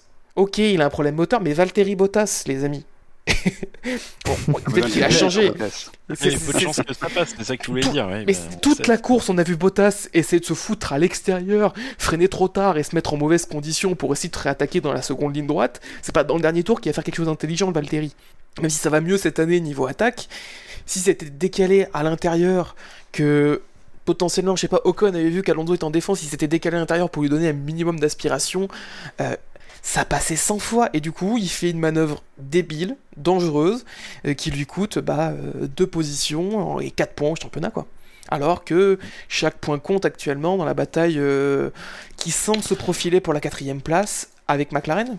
Parce que là, ils étaient, je pense que sans la pénalité, ils revenaient à, à 3 ou 4 points. Là, ils sont de retour à 8, 9 ou 10 points. Je, je sais plus exactement, mais, mais oui, c'est, c'est bête, c'est frustrant. Et, euh, et, puis surtout, voilà, quand on sait qu'il partait deuxième, après, il y a le mix entre le problème de fiabilité, la stratégie loupée et un gros manque de Ouais, chance c'est ça, c'est tout, c'est toute la frustration qui s'exprime là dans son. Alors je, je, je, je l'excuse pas, hein, c'était Oui. vraiment pas bien les, les zigzags, mais voilà, c'est toute toute la frustration qui, qui s'exprime parce que euh, je pense qu'au quand il prend le départ, je pense que secrètement il rêve, euh, il rêve d'un gros coup. Je pense qu'il il, il rêve d'un podium euh, parce que euh, parce que je pense qu'on n'attendait pas les, les Mercedes au, au- autant à la fête en, en course, donc. euh, derrière Verstappen et Sainz, euh, ouais, on, pouvait, on pouvait imaginer que c'était que c'était lui qui allait faire qui allait faire troisième. Et puis bah tout se goupille mal. Bon, déjà le départ est un peu est un peu moyennos. Euh, ensuite la, la, la, stratégie s'enclenche mal. Il y a le il y a, le- problème moteur. Euh, il, se retrouve derrière Ocon alors que franchement euh, Alonso il a, il a marché sur Ocon euh, tout le week-end et et c'est pas la première fois de l'année que qu'Alonso marche sur Ocon pour pour finalement se retrouver derrière euh, en, en fin de course. Donc ça, ça, doit être très très très frustrant. Alors encore, encore une fois, ça les ça, ça excuse pas le, les, zigzags de, fin de course, mais voilà, je pense que c'est- il y a, pas faut aller chercher beaucoup plus loin son, comportement. Surtout que l'Alpine, elle était quand même euh, la quatrième force assez nette. En fait, elle était quand même un peu derrière euh, les Mercedes, mais elle était quand même assez largement devant les autres. Et surtout, elle avait une vitesse, euh, une VMAX qui lui permettait de pas être trop inquiété quand même en bout de ligne droite. D'ailleurs, on l'a bien un, un peu vu avec euh, Charles Leclerc qui est quand même bien galéré euh, pour dépasser. Donc c'est vrai que c'est un peu dommage euh, pour lui. Et c'est vrai que, que la frustration a joué à la fin. ouais. Ah, c'est vrai que le, discours est un peu contradictoire chez Alonso parce qu'il dit effectivement qu'avec son problème, sa seule chance d'être un peu compétitif dans les lignes droites, c'était de rester dans le DRS du pilote devant. Et il se plaint de, l'avoir eu sur, euh, avec Ocon. Alors effectivement, peut-être qu'au moment où il déclare ça, il n'a pas l'information comme quand on a demandé à Ocon de, de l'aider. Euh, et puis après, euh, pour revenir aussi rapidement sur les, zigzags, je sais pas s'il aurait su, parce que Bottas, pour le coup, était vraiment bien placé. et il commençait, on voyait qu'à la réaccélération de l'épingle, Bottas gère plutôt bien. Et, sur le- Jusqu'au premier euh, décalage d'Alonso, euh, Bottas arrive à, remonter vraiment euh, rapidement. Donc, euh, effectivement, ça, aurait quand même pu passer pour Bottas facilement dans une attaque où il n'aurait pas trop eu son talent à mettre en œuvre sur un freinage repoussé. Mais par contre, moi, je suis surpris, c'est qu'Alonso fait vraiment un petit décalage. Alors, le, mouvement de la voiture, de sa voiture, est assez net, mais, euh, mais ça, reste, ça reste assez petit. Bottas a encore largement la place de se mettre, à- de se positionner à gauche d'Alonso, et on entend Bottas qui lâche complètement. euh, donc, il a été, je pense, Bottas un peu frileux sur ça aussi. Euh, je pense qu'il avait une occasion de se mettre à côté et, d'empêcher les zigzags d'Alonso. Alors, effectivement, ça justifie pas le- les manœuvres d'Alonso, mais, euh, mais Bottas, je trouve, a été quand même un peu euh, frileux. Donc, c'est un peu un pléonasme, mais, après, dans le mouvement, en fait, il y a aussi Alonso, il lui fait quand même déjà, avant ce moment-là, il lui fait déjà au moins 3 ou 4, voire même 5 euh, zigzags. Et je pense que euh, Bottas, il se dit qu'il va, il va se faire plaquer contre le mur aussi. Donc euh, c'est vrai que c'était un peu dur de voir euh, ce qu'allait faire Alonso. Donc je peux comprendre aussi Bottas qui lâche un peu sur le coup. Parce que bon, le mur est proche. Donc euh, bon. Oui, bon, ouais, c'est bête de perdre, de perdre des points pour Bottas dans, le, dans la dernière, dernière ligne droite. Non, non, mais bon, s'il va au contact, c'est un peu bête de- d'en perdre plus que.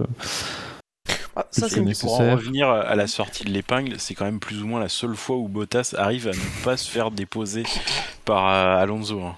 Que tous les autres tours d'avant, euh, à chaque fois, Alonso était largement euh, mieux sorti et euh, Bottas euh, galérait même pour remonter sur Alonso. euh, avec Ouais, le je pense que Alonso a vraiment dû attaquer dans les virages parce que euh, juste sur le virage, euh, la, réaccélération avant l'épingle, on le voit complètement en travers et ça lui permet déjà à Bottas d'être proche à l'épingle. Et euh, je pense que oui, Alonso perd, perd un peu le train arrière dans, ce dernier tour. effectivement, ça, ça justifie que Bottas soit, soit au mieux placé pour, pour ce dernier tour. Après, pour, pour revenir sur, sur Bottas et sa sortie difficile, c'était plus quelque chose même à à ajouter aux, aux alphas ce week-end. Euh, j'ai vu, c'est Jay qui l'a notifié dans le chat tout à l'heure et qui, c'est vrai que quelque chose que, que j'avais remarqué aussi, c'est qu'ils ont eu du mal à la sortie de cette épingle, au niveau de la traction en fait, et qu'à chaque fois ils se trouvaient mal positionnés. Je pense notamment à Joe quand il était en bataille avec Stroll. À chaque fois, il sortait très mal la dernière chicane et était jamais en moyen de, se rapprocher autant euh, que de ce qu'il aurait voulu de Aston Martin pour ensuite tenter quelque chose dans la seconde ligne droite. Donc peut-être une difficulté dans la zone de traction, peut-être une difficulté pour des pilotes. Euh, ça, si, c'est pas exclure. Euh, donc la question, c'est est-ce que c'est pas aussi le même souci qu'avec les démarrages où ils ont des problèmes d'embrayage depuis le début de saison c'est une question parce que c'est vrai que souvent les, les Ferrari, euh, quand on entendait Charles Leclerc en, caméra embarquée, euh, enfin on était limite à entendre l'antistole démarrer quoi. Enfin il y a des fois où euh, on était quand même pas loin. Et je me demande si ça peut pas être ça aussi. Après c'est une question ouverte. Hein. Ouais, ça peut être potentiellement, c'est ça, moteur Ferrari qui a du mal à délivrer peut-être trop de couple, et donc la traction peut-être pas assez. c'est difficile d'avoir la bonne traction en sortie d'épingle et de, virage serré. Parmi les pilotes qu'on n'a pas encore évoqués dans le quintet mou, est-ce qu'il y a des, des, choses qui vous inspirent Enfin, des choses, des pilotes pour être, ah, plus ah, exact. Hein, quelle régularité Oui. Euh, s'il nous fait une saison entière comme ça, c'est hallucinant. Mais euh, déjà, là, il en est. Euh, c'est déjà un début de saison. Je pense que pour une première saison chez, chez Mercedes, il espérait pas mieux. Enfin, il espérait mieux parce que avant Mercedes c'était mieux, mais au final, bon, il est largement devant devant Hamilton euh, au général. Euh, il est quoi Il est quatrième, je crois, au championnat?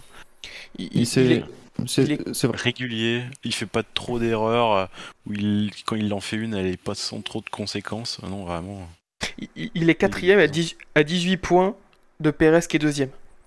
C'est simple, c'est 3 5e place, 3 4e place, 3 3e place depuis le début de la saison. C'est irréprochable au vu de, au vu de où est la voiture, qui est bah, la troisième performance, euh, la, la, troisième voiture du plateau, pardon. Il n'y a rien à dire, il fait vraiment un début de saison euh, fantastique. Il a 15 points de Leclerc. Leclerc qui, dont, on disait en début de saison qu'il allait être. Euh, qui volait sur l'eau, ouais. c'est vrai qu'il sur l'eau. Il, y a 15 points d'écart seulement, c'est incroyable. C'est vraiment son, je pense son, son, début de course à la Russell a été vraiment très convaincant. Il s'est pas laissé endormir par le, le, rythme des autres et à se faire prendre dans un train de DRS. Tout de suite, il a été euh, euh, agressif, mais juste ce qu'il faut pour, pour vraiment euh, se débarrasser des voitures qui, qui, le séparaient de, de, sa place. Ouais. Et, et c'est vraiment ça qui lui permet d'être d'être si proche d'Hamilton sur la, la, fin du Grand Prix. Donc bon, après, je pense qu'il n'y avait pas d'intérêt. je sais même pas si je pense qu'Hamilton était tout simplement un peu plus rapide ce week-end, mais, euh, mais Russell finit quand même assez proche. Donc, euh, apparemment, Russell avait des... apparemment, Russell avait des réglages plus typés pluie que qu'Hamilton, ce qui a peut-être pu l'handicaper. Le... ouais, c'est vrai que d'Hamilton, c'était Monza. C'est vrai que Russell est très agressif au... dans, les, dans, les, premiers tours. Il, rapidement, il, gagne des places. Ensuite, en, en termes de rythme, euh, c'était pas, c'était comme un, un, ton en dessous d'Hamilton. Euh, je suis pas d'accord. Le, rythme, il avait quand même un bon rythme. Après Hamilton, il était un peu bloqué de temps en temps, mais non, seul, il avait un bon rythme. un bon rythme, mais, je pense pas que c'était au, au, niveau de, au niveau d'Hamilton. Euh, je pense qu'Hamilton avait un petit ascendant ce week-end, euh, très clairement. Mais euh, bon, enfin c'est régulier. Hein, par contre, on peut noter quand même que les, aussi la fiabilité pour Russell, pour l'instant, tout, tout roule quoi. C'est j'ai l'impression que, alors ok, la voiture elle rebondit dans tous les sens, elle fait mal au dos, mais ah, même plus globalement, que c'est mais la Mercedes quoi. Ouais, ouais c'est. Mercedes, ils, mettent des points quoi. C'est régulier. Ça bah, c'est 17, 17 arrivés dans le top 10 sur 18 possibles. Il euh, n'y a que Hamilton qui loupe les points à Imola parce qu'il est coincé dans le train de DRS. Et quand tu le disais, Russell, euh, c'est pas la première fois qu'il sait se dépatouiller du trafic rapidement avant d'être coincé dans un train de DRS. Je pense notamment à Imola où il partait 11e ou 12e dans des conditions pluvieuses, certes, mais il termine 4e. Euh, à Miami, il se fait pas avoir, il gère bien le trafic, il est un peu chanceux avec la safety car, il se retrouve à terminer 5e. Donc, non, il n'y a, y a, pas grand chose à redire sur. rien à dire de négatif quasiment sur Russell quoi, dans ce début de saison. On peut peut-être. dès le tour euh, 5-6, je crois, il est déjà euh, derrière Hamilton, il est déjà à 5. Donc, euh, ouais, c'est dès le 7ème tour, il est, il est 5, Ouais. tranquillement. Il mange là, il peut facilement. Ouais, et puis euh, il, il peut faire sa, sa course tranquille où il reste, euh, bah, comme tous les autres Grands Prix, un peu entre euh, les deux écuries de tête et puis euh, le peloton, quoi. Et il reste tranquillement, il fait ses tours. On le voit pas tellement à la, caméra, mais il, enchaîne, il enchaîne. Et il ramène- une P4. Ouais, parce que au championnat, euh, bah forcément, il est bien placé, quoi. Il continue d'être bien placé. Bon, il est loin de, Verstappen tant qu'il s'envole, mais euh, c'est jamais sur euh, comment il va évo- évoluer la Mercedes. Euh, Il y a des points à aller chercher, surtout si elle est fiable et que les autres ont un peu plus de soucis de niveau fiabilité. Petit à petit, c'est des points qui sont pris et pas par les autres. Aussi rapidement pour finir dans le, dans le quintet plus ou moins, si vous n'avez rien à rajouter sur Russell, je voulais euh, Ocon, qui, euh, bon, c'était moins flamboyant qu'Alonso ce week-end, on l'a un peu évoqué, mais euh, ça reste encore un résultat solide. Il fait que des résultats solides cette saison, cette saison j'ai l'impression. Toujours, euh, toujours bien placé. Ah ouais, je sais jamais trop comment placer, le placer parce qu'en fait on le voit pas tellement, il fait rien de fou. Mais, il est là. toujours assez placé. il- ouais. Après, ça, ça, notre- m'a- ça engrange. Après, il a, il a moins de soucis euh, qu'Alonso cette saison, un peu plus de chance. Alors, un peu plus de chance, ou si vous êtes comme le média espagnol, euh, le, le fameux média El Chi- Chiringuito, le fameux média polémique espagnol, qui dit que ça y est, euh, Alpine en veut volontairement à Alonso et que Ocon est favorisé parce qu'il est français. Ça du se coup, voit bien, ouais. Retrouvez vos infos F1 dans le Voici et, et Gala cette semaine. c'est presque ça. Ouais, moi je voulais finir avec Stroll parce que Stroll, encore une fois, il met des points chez lui. hein. Alors celle-là, je l'ai pas vu venir. hein, Il faut quand même bien se l'avouer. euh, euh, je me suis dit c'est bon, la, stat elle va tomber. Non non, il, y arrive. Alors il un peu coup de chance, mais bon, il était nulle part pendant euh, 60 tours et puis en 10 tours c'est bon. Et puis Ricardo aussi, ouais, qui termine, qui est un peu euh, invisible de la course. Et qui termine hors des points alors qu'il partait, partait 9ème. Mais bon, la, la McLaren, ça marchait pas, ça marchait pas ce week-end. Et on a même vu une image euh, où les deux pilotes, ils, ils, rigolent un peu jaune en sortant de leur voiture. euh. Il y a Norris qui fait un zéro pointé, qui, montre, qui fait un signe de la main en montrant un zéro pointé. Et les deux, les deux ricanent un coup. Donc, euh, donc ouais, c'était pas, c'était pas un bon week-end du tout pour McLaren. Mais Ricciardo, euh, souvenez-vous, à, Monaco, il était un peu au cœur de toutes les discussions. On disait que voilà, il était, euh, à deux doigts de prendre la porte. Là, ça fait deux grands prix consécutifs. euh, bon, je vais pas dire qu'il est qu'il est bon, c'est peut-être un, bien grand mot. En tout cas, il est un petit peu sorti de, de l'œil du cyclone. Voilà, il a un niveau de performance qui est sur ces deux grands prix plus ou moins comparable à celui de Norris, même si ce week-end c'était un, petit peu compliqué de, de, de comparer avec tous les soucis qu'a qu'a eu Norris. Mais voilà, en tout cas, il est un- on sent que la, la pression c'est un petit peu euh, un, un, petit peu relâché pour lui. Et euh, enfin, quand, quand on regarde la manière dont se goupille le marché des transferts, c'est-à-dire avec euh, Gasly qui a l'air euh, coincé chez AlphaTauri, avec les avec les pilotes IndyCar là. Euh, Pato Howard et, euh, et Colton Herta qui qui sont qui sont performants mais quand même sous euh, un surcourant alternatif et donc ce serait quand même une grosse prise de risque de vouloir les titulariser quand, on voit tous ces éléments j'ai quand même le sentiment que Ricardo est tranquillement en train de sauver son, son volant pour pour 2023 Après, moi, Ricardo, moi, ce qui m'inquiète un peu, c'est qu'il a l'air d'être pas trop mal sur les, les grands prix qu'il apprécie. Bakou, il a toujours été correct. Enfin, il a jamais été très mauvais. euh, Enfin, j'ai toujours même plutôt trouvé bon. Et du coup, bah, il fait un résultat correct. Enfin, il arrive à être dans le rythme. Là, euh, c'est dur à juger. Euh, Je trouvais que Norris, il était tellement dans les soucis pendant tout le week-end que c'est dur à dire s'il était vraiment plus rapide, vraiment à la régulière. Donc, euh, ouais, j'attends de voir encore un- quelques grands prix. Pour rapidement je dirais pas ça enfin voilà on on, on le sentait pas complètement en perdition comme euh, comme Non, il a pu l'être euh, sur certaines courses en début d'année Mais bon, ça demande quand même à vérifier. Quoi. oui bien pas- sûr Après ce tour euh, assez complet du, du quintet mou et du quintet moins, et avant de passer au, au quintet plus et aux 5 pilotes qui ont marqué des points, je vous propose de vous mettre d'accord ou pas sur l'attribution d'un plus un ou d'un moins un à- aux pilotes qu'on a évoqués jusque-là. Est-ce qu'il y a quelqu'un qui, euh, qui vous attire dans, dans la positivité ou, ou pas Hmm, Moi, personnellement, non. Ouais. Plus. Si- Sinon, ça Je sera plus un parce qu'il est régulier, mais bon, c'est c'est plutôt normal quoi. Bah, écoutez, de... étant donné qu'il n'y a personne qui se détache, on va, on va tranquillement euh, aller sur le Quintet Plus. Et le, le cinquième pilote de ce Quintet Plus, euh, est-ce que vous avez euh, envie de me, me faire un petit pronostic? Allez, Joe. Allez, je suis. Ouais, pareil. Eh Bien, c'est un bon pronostic de, la, de votre part. 148 points positifs et 0 négatifs pour euh, Joe, qui fait euh, donc euh, l'unanimité ce week-end. Euh, on l'a un peu déjà évoqué en, en parlant de Bottas et de- d'Alfa Romeo. Euh, je ne sais pas si vous avez des choses à rajouter en particulier sur, sur sa course. Bah, il avait un bon rythme. hein, euh, C'est juste, il, a- il s'est un peu énervé hein, à des moments sur la radio parce qu'il n'arrivait pas à dépasser. Alors je me rappelle plus trop qui. Parce Stroll. qu'il avait plus. Stroll, ouais, parce qu'il avait pas de vitesse euh, de, de Vmax comparé à Stroll. Mais au final, euh, ouais, l'Alpha euh, allait bien, il, il tournait bien. Il, il est assez euh, impressionnant, j'irai pas jusque là, mais euh, en tout cas, il, bah, ça, ça roule pas mal quand même euh, depuis le début de la saison. Donc euh, c'est plutôt intéressant.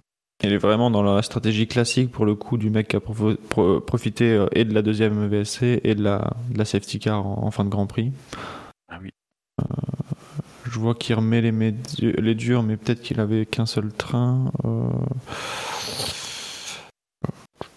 Ouais, il avait qu'un seul train de médium, donc il a, il a pas eu le choix pour la fin de course. Il, il a dû, euh, il a dû composer avec, euh, avec les pneus durs. Ouais, bah on en parlait tout à l'heure. C'est vrai que c'est la, la- la bonne surprise du, du moment, Joe. Là, on- en plus, sur deux circuits, euh, Bakou et Montréal, qui sont pas forcément les, circuits les, plus simples hein, pour, euh, pour se mettre en, en valeur quand on est, euh, quand on est un rookie.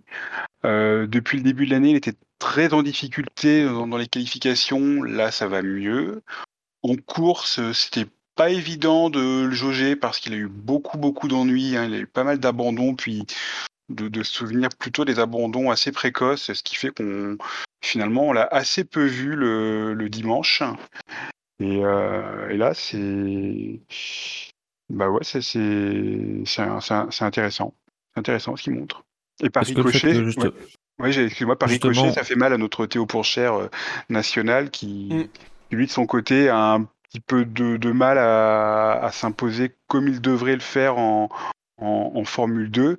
Et, euh, le, scénario qui semblait cousu de fil blanc, à savoir euh, Joe qui fait, euh, qui fait le pilote payant intérimaire pendant un an, le temps que, que lui, prenne la place, ben, ce, scénario apparaît de moins en moins évident et on voit pas très bien ce qui justifierait que, que Joe laisse sa place à Pourchère l'an prochain.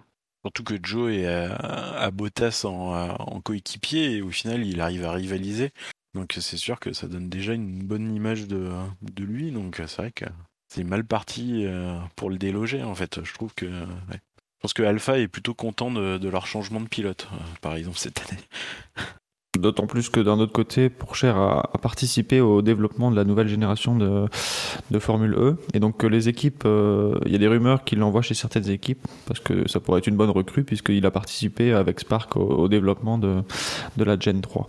Donc à suivre, effectivement, ça peut, euh, la bonne forme de Joe peut avoir des, implications sur, euh, sur le marché des transferts. Mais si on continue dans les, dans les rumeurs concernant euh, Alfa Romeo, euh, et pour, il y a des, des rumeurs insistantes. Bon, c'est, ça fait déjà plusieurs mois qu'on en parle, mais un- une publication on a remis une couche ce week-end. On parle beaucoup d'un, d'un rachat de, de l'écurie, euh, l'écurie Sauber, hein, puisque Alfa Romeo n'est pas propriétaire de l'écurie. Hein. Alfa Romeo est sponsor titre en réalité de l'écurie Sauber.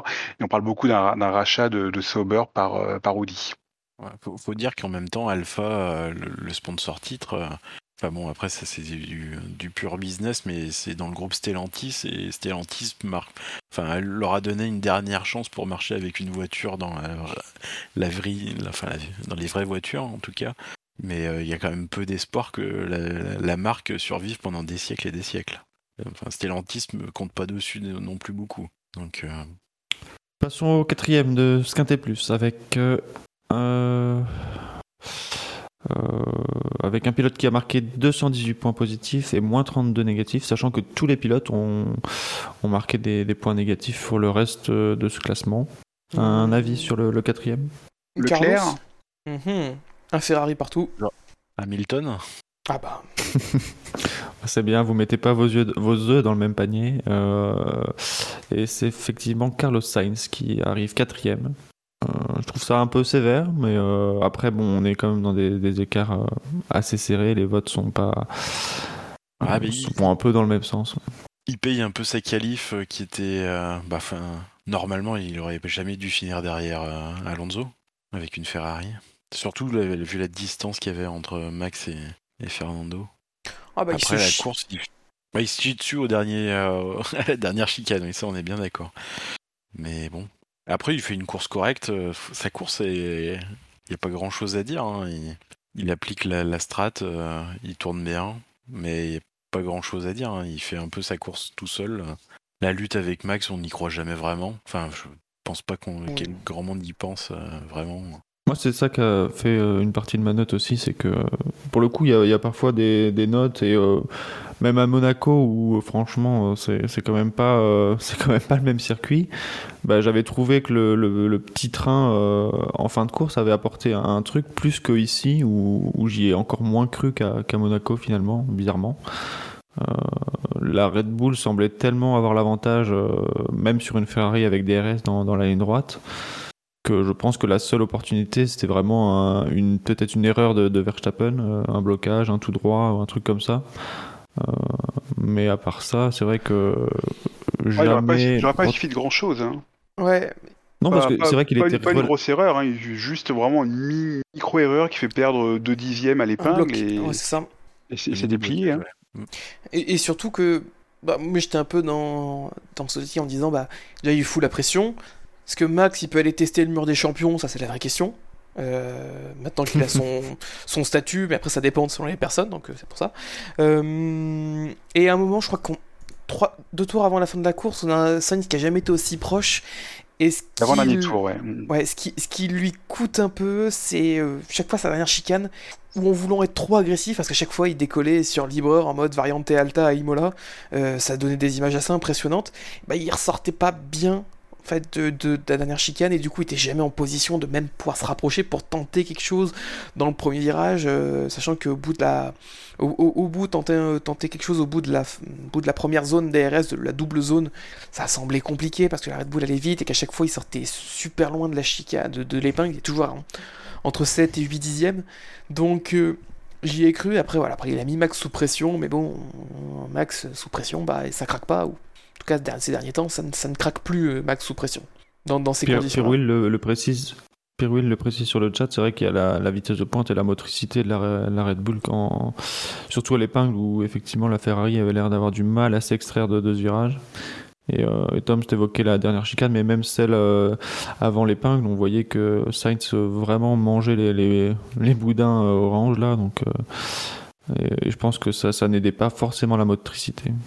J'ai- vu passer pas mal Ah. de, de- de commentaires assez durs sur le sur ce duel euh, euh, par rapport au, au- au niveau de, de Carlos Sainz, comme quoi c'était euh, c'était une nouvelle preuve que bah, Carlos Sainz décidément n'est pas du bois dont, dont on fait les champions, qu'il lui manque vraiment quelque chose par rapport au, au Verstappen, au Hamilton, au ou même à, Leclerc. Alors c'est c'est pas c'est pas moi qu'il faut qu'il faut convaincre de ça. hein. C'était c'était déjà mon mon discours l'an dernier, notamment quand, quand certains mettaient en exergue le fait que Sainz euh, euh, était devant Leclerc au championnat. Moi, j'ai dit attention, attention, hein, ça veut. Faut, regarder les circonstances. hein. Pour moi, Leclerc, c'est c'est un autre niveau que que Sainz. Donc euh, voilà, c'est- c'est- c'est- cette théorie comme quoi Sainz est un pilote li- limité, je, la partage totalement. Est-ce que pour autant, ce qu'on a vu hier, c'est une nouvelle preuve de ça? Je, je sais pas, parce que comme vous venez de le dire, euh, l'effet euh, DRS pour la Ferrari dans la dernière ligne droite était quand même limité tellement la tellement la Red Bull était était à l'aise. Fallait vraiment que Sainz soit sorte de l'épingle avec quasiment une demi seconde de retard, pas plus. hein. quand il, sortait avec 6-8 dixièmes de retard, c'était trop court. Fallait vraiment, euh, fallait vraiment être beaucoup plus proche. Est-ce qu'il pouvait faire mieux? Oui, probablement. Euh, c'est vrai que des fois, on le sentait un peu trop agressif sur les vibreurs. Euh, dans l'avant-dernier tour, il semblait avoir réussi à, avoir trouvé le, bon écart et là ça aurait pu être bon, mais il se loupe très légèrement euh, à, l'épingle et il repère les, les 3-4 dixièmes qui, qui, le mettent dedans. Donc oui, peut-être qu'il y avait une petite ouverture pour que Sainz euh, aille, aille chercher la, la, victoire hier, mais vraiment, vraiment c'était une petite petite ouverture et je je sais pas si à sa place un, Leclerc aurait forcément fait mieux. Donc voilà, j'ai envie d'être un petit peu indulgent avec Sens sur ce, sur ce duel perdu. Et puis en plus, il euh, fallait euh, marquer des points quand même. Fallait pas faire non plus trop de grosses conneries parce que Ferrari, ils sont quand même dans une, euh, une pente qui était quand même pas très bonne ces derniers temps. Donc c'est sûr que bon, il, a tout tenté, mais pas non plus jusqu'à abuser pour essayer le tout pour le tout pour dépasser Max non plus. Hein. Il, a essayé, mais voilà quoi. Mais parlons globalement de. On peut parler globalement de Ferrari puisque Leclerc arrive euh, juste devant euh, avec 275 points positifs et 15 points négatifs. Ça a été l'animation du Grand Prix avec euh, des dépassements à, peu près, pas à tous les virages, mais quasiment à toutes les zones où il pouvait. Bah, c'était intéressant à regarder en caméra embarquée voir tout ce qu'il a essayé de faire pour dépasser. Ouais, il a, fait des, belles attaques aux épingles. Je pense notamment à le 2 sur les Alpines, mais aussi en début de course, où il va chercher, euh, il, arrive avec plus de vitesse, il a la confiance pour freiner plus tard avec une Ferrari qui, qui était au-dessus euh, de, de, ce qui se battait en course. Après, il y a eu le moment où il est un peu plus végété euh, dans, dans, le classement, euh, coincé derrière Ocon, qui était difficile à dépasser avec sa, sa grosse VMAX. On a comment Ferrari qui commence, sorti, commence à sortir les plans avec des lettres lointaines dans l'alphabet. On a sorti le plan D, parce que la dernière fois qu'on a sorti le plan D, c'était pas parce que ils avaient pété la jambe du mécano à Bahreïn en 2018. Ça faisait longtemps un plan D. donc, donc oui, c'était.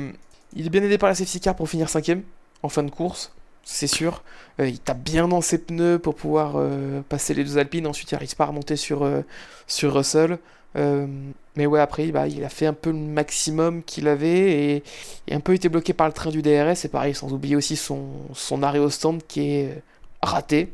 Un arrêt au, un arrêt au stand de plus de 5 secondes 7 qui lui coûte 3 places dans le trafic. Ça coûte cher. Hein.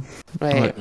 ouais. là, ça coûte vraiment cher parce qu'il retombe vraiment dans, dans un train de DRS. Pour le coup, euh, il, a subi les, deux trains de DRS à deux moments différents dans la course, euh, alors que le deuxième, il aurait vraiment pu s'en passer si l'arrêt était, euh, était réussi. Et effectivement, c'est en plus c'était tout juste. Hein, il aurait pu vraiment juste ressortir devant, voire au coude à coude avec la première voiture de, ce train-là, qui était Guan je pense à ce moment-là. Stroll, je crois que c'était Stroll. Ah, c'était déjà Stroll. Mais euh, ouais, là c'est. Bon, après, euh, sur le coup, on se dit que ça lui coûtait peut-être un peu cher. Après, sur, en, ayant une vision plus globale euh, de la fin de la course, je suis pas sûr que qu'il aurait pu faire beaucoup mieux, je sais pas. Ça, ouais, je, je pense pas non plus. Ça lui aurait peut-être permis d'ouvrir une fenêtre. Encore, c'était compliqué au niveau des pneus qu'il avait, qu'il avait Bottas devant lui. et pour ça, pour ça qu'il s'est pas arrêté sous la safety car parce qu'il serait ressorti derrière Bottas. Euh, mais il y avait potentiellement voilà, de quoi faire un arrêt, repartir avec des pneus plus frais, des médiums dans lesquels il avait forcément tapé dedans pour euh, se débarrasser du train de DRS qui était euh, très dur de très dur de s'en sortir euh, à moins de tenter des, attaques et être agressif dans les virages pour pouvoir passer. Donc oui, donc c'est quand même une belle remontée, il remonte cinquième, mais lui-même il est le premier à dire qu'il est super frustré de, de sa course et qu'il espérait quand même mieux, quoi, qu'en tout cas que sa course il a pas pris beaucoup de plaisir à rouler.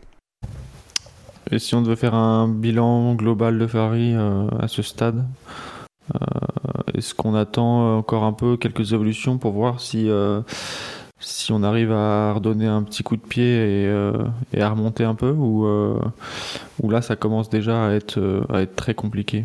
Alors autant Verstappen en début de saison disait euh, après quelques courses que que c'en était fini ses chances de au championnat cette année. Bon, euh, la tendance s'est rapidement inversée, euh, mais là la, dynamique est clairement en faveur de, de Red Bull pour l'instant.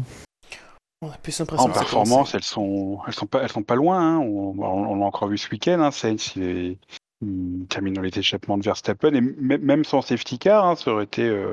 Euh, Il était Euh, à 5 secondes, ouais, 5-6 oui, secondes. c'était, donc, c'était, pas, pas énormissime. Donc, euh, il y a du, à, à- à voir comment, comment la, la hiérarchie va être impactée par, euh, par le changement réglementaire sur le, sur le. On- poten- potentiellement, la, la Ferrari peut être euh, plus impactée que la Red Bull, vu que c'est une voiture qui, euh, qui, qui rebondit beaucoup. Peut-être que euh, ça fait partie des écuries qui vont être, euh, qui vont être pénalisées. Même sans ça, moi, il y a un autre truc qui, qui, qui est pénible, je pense, pour la Ferrari, c'est que bah, elle, est- bah, elle perd 5-10 km/h en, en Vmax. Et c'est vrai que c'est dur de dépasser. euh, S'ils sont devant, euh, ils se font dépasser assez facilement. Mais par contre, euh, même s'ils sont plus rapides dans tout le circuit, euh, s'il faut dépasser euh, en bout de ligne droite, euh, bah, ils ont du mal. Donc c'est vrai que c'est pas très rassurant ça. Et puis la fiabilité qui, au final, euh, en début d'année, tout le monde rigolait avec le RBPT, mais au final, euh, Ferrari Ah, enchaîne. Au, au final, Max est toujours sur ses premiers composants quasiment, et euh, là, Ferrari, au moins de changement de composants, maintenant ça va être pénalité. Et on n'est même pas à la mi-saison.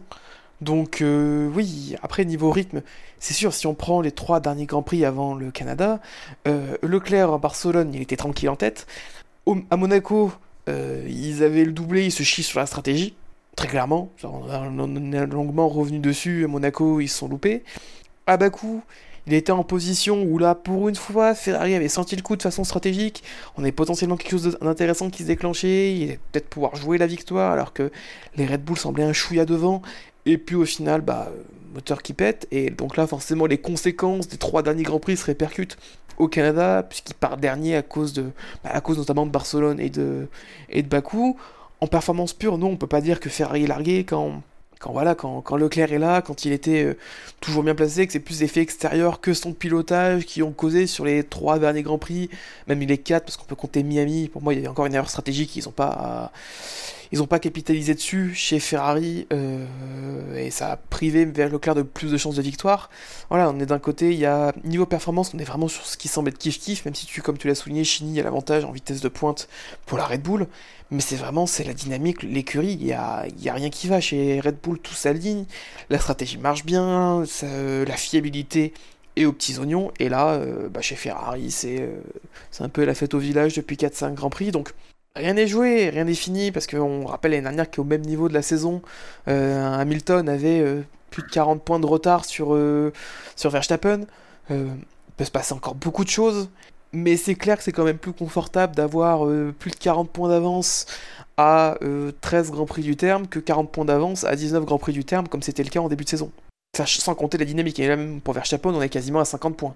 On à 49 points. On l'a vu avec Perez, hein, Red Bull n'est pas non plus totalement à l'abri de, de mauvaises surprises en, en, en- en termes de fiabilité. Donc, euh, C'est sûr. pour, peu que, pour peu que ça retouche euh, à nouveau Verstappen en, en, en- en deux grands prix, euh, Leclerc peut, peut, revenir, peut revenir à hauteur.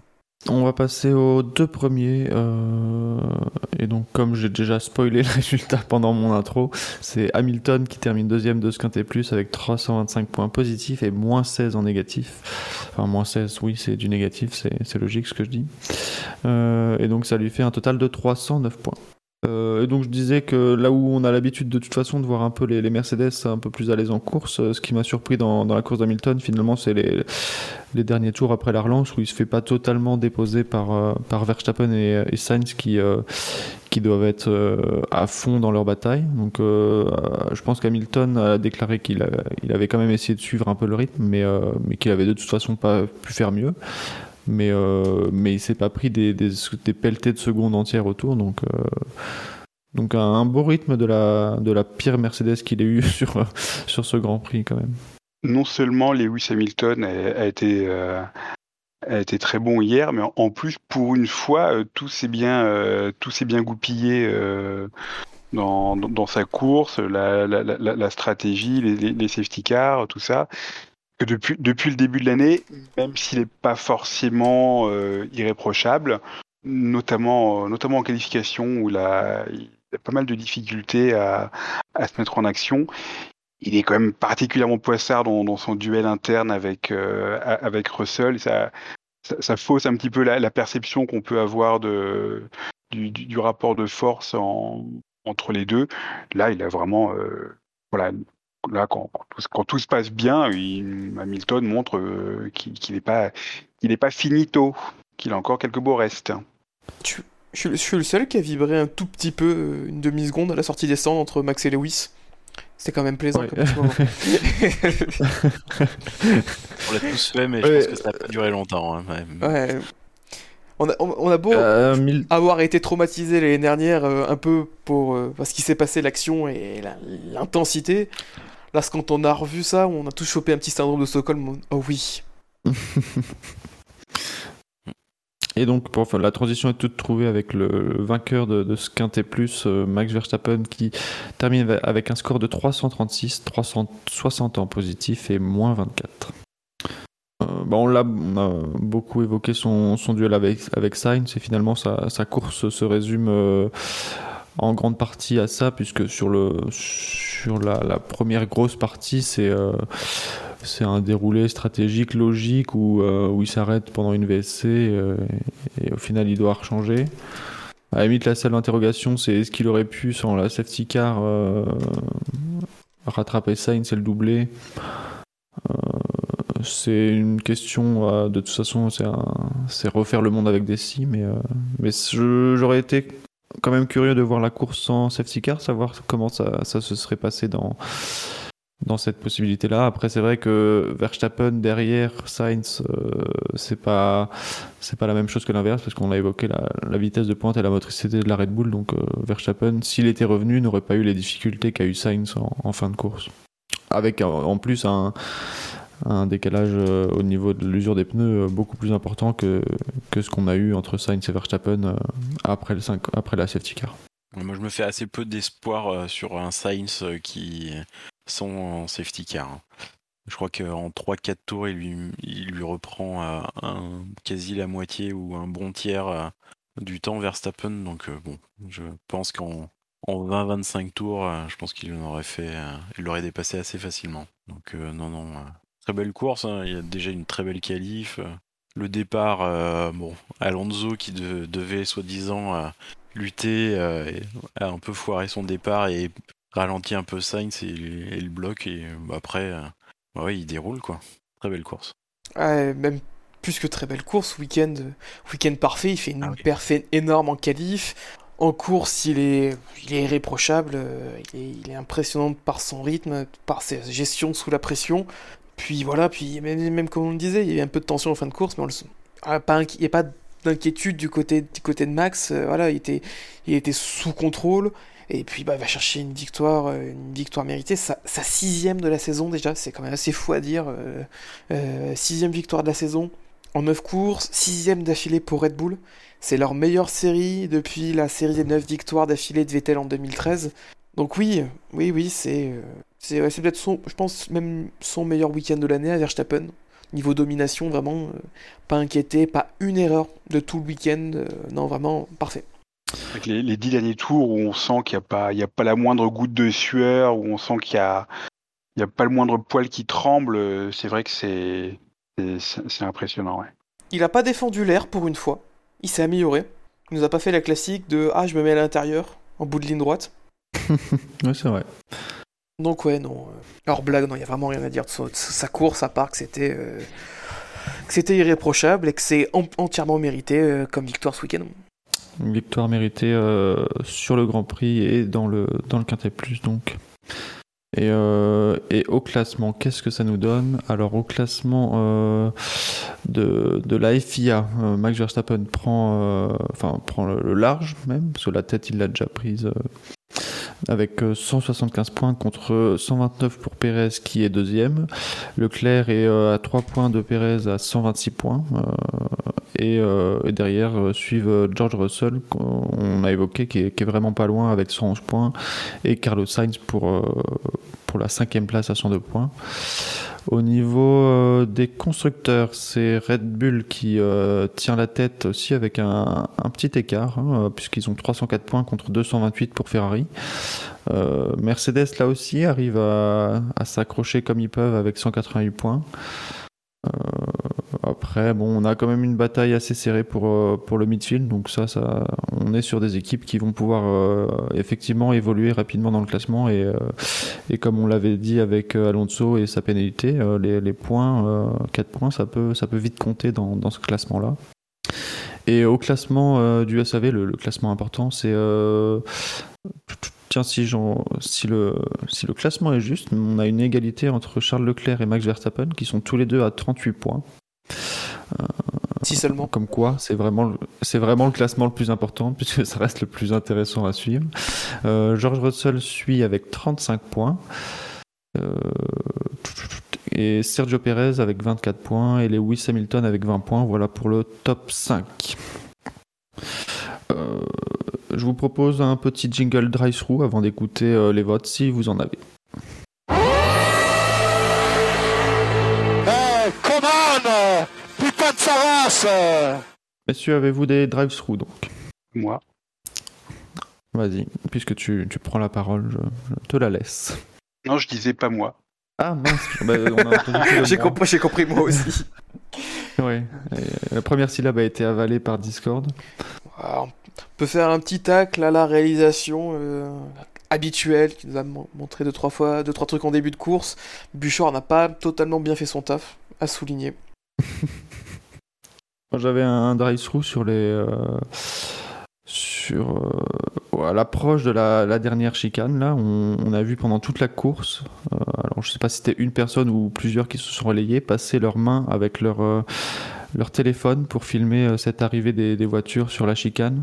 Euh, déjà, j'ai trouvé ça insupportable à voir. Et, euh, et en plus, je pense que c'est pas justifié d'avoir des mains qui traversent des grillages si c'est pas pour des raisons de sécurité. Donc, donc euh, d'un point de vue sécurité, déjà je trouve ça bof parce que bon s'il y a une voiture, s'il y a un contact, euh, et en plus on l'a vu avec euh, c'était Gasly, c'est ça qui qui s'est fait peur. Mm.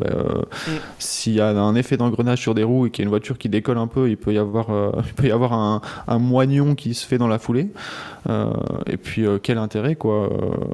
déjà globalement ça, ça m'énerve un peu les gens qui qui passent leur temps à filmer avec leur téléphone plutôt que de, vivre l'instant présent. Mais bon, ça, c'est un autre débat. Mais euh, là, le fait qu'on qu'on ait pendant toute la course. Alors, euh, je crois que sur le premier tour, il y a bien 4 euh, ou 5 mains qui dépassent de, ce grillage. Et, sur la, suite de la course, ben, régulièrement, il y avait une main et un téléphone qui dépassaient là pour rien. Donc, non seulement il y a une main, il y a un objet qui peut tomber sur la piste. Donc, voilà. Des choses à rajouter dans cette partie de l'émission, messieurs? On passe à la suite. Je prends ça comme on passe à la suite.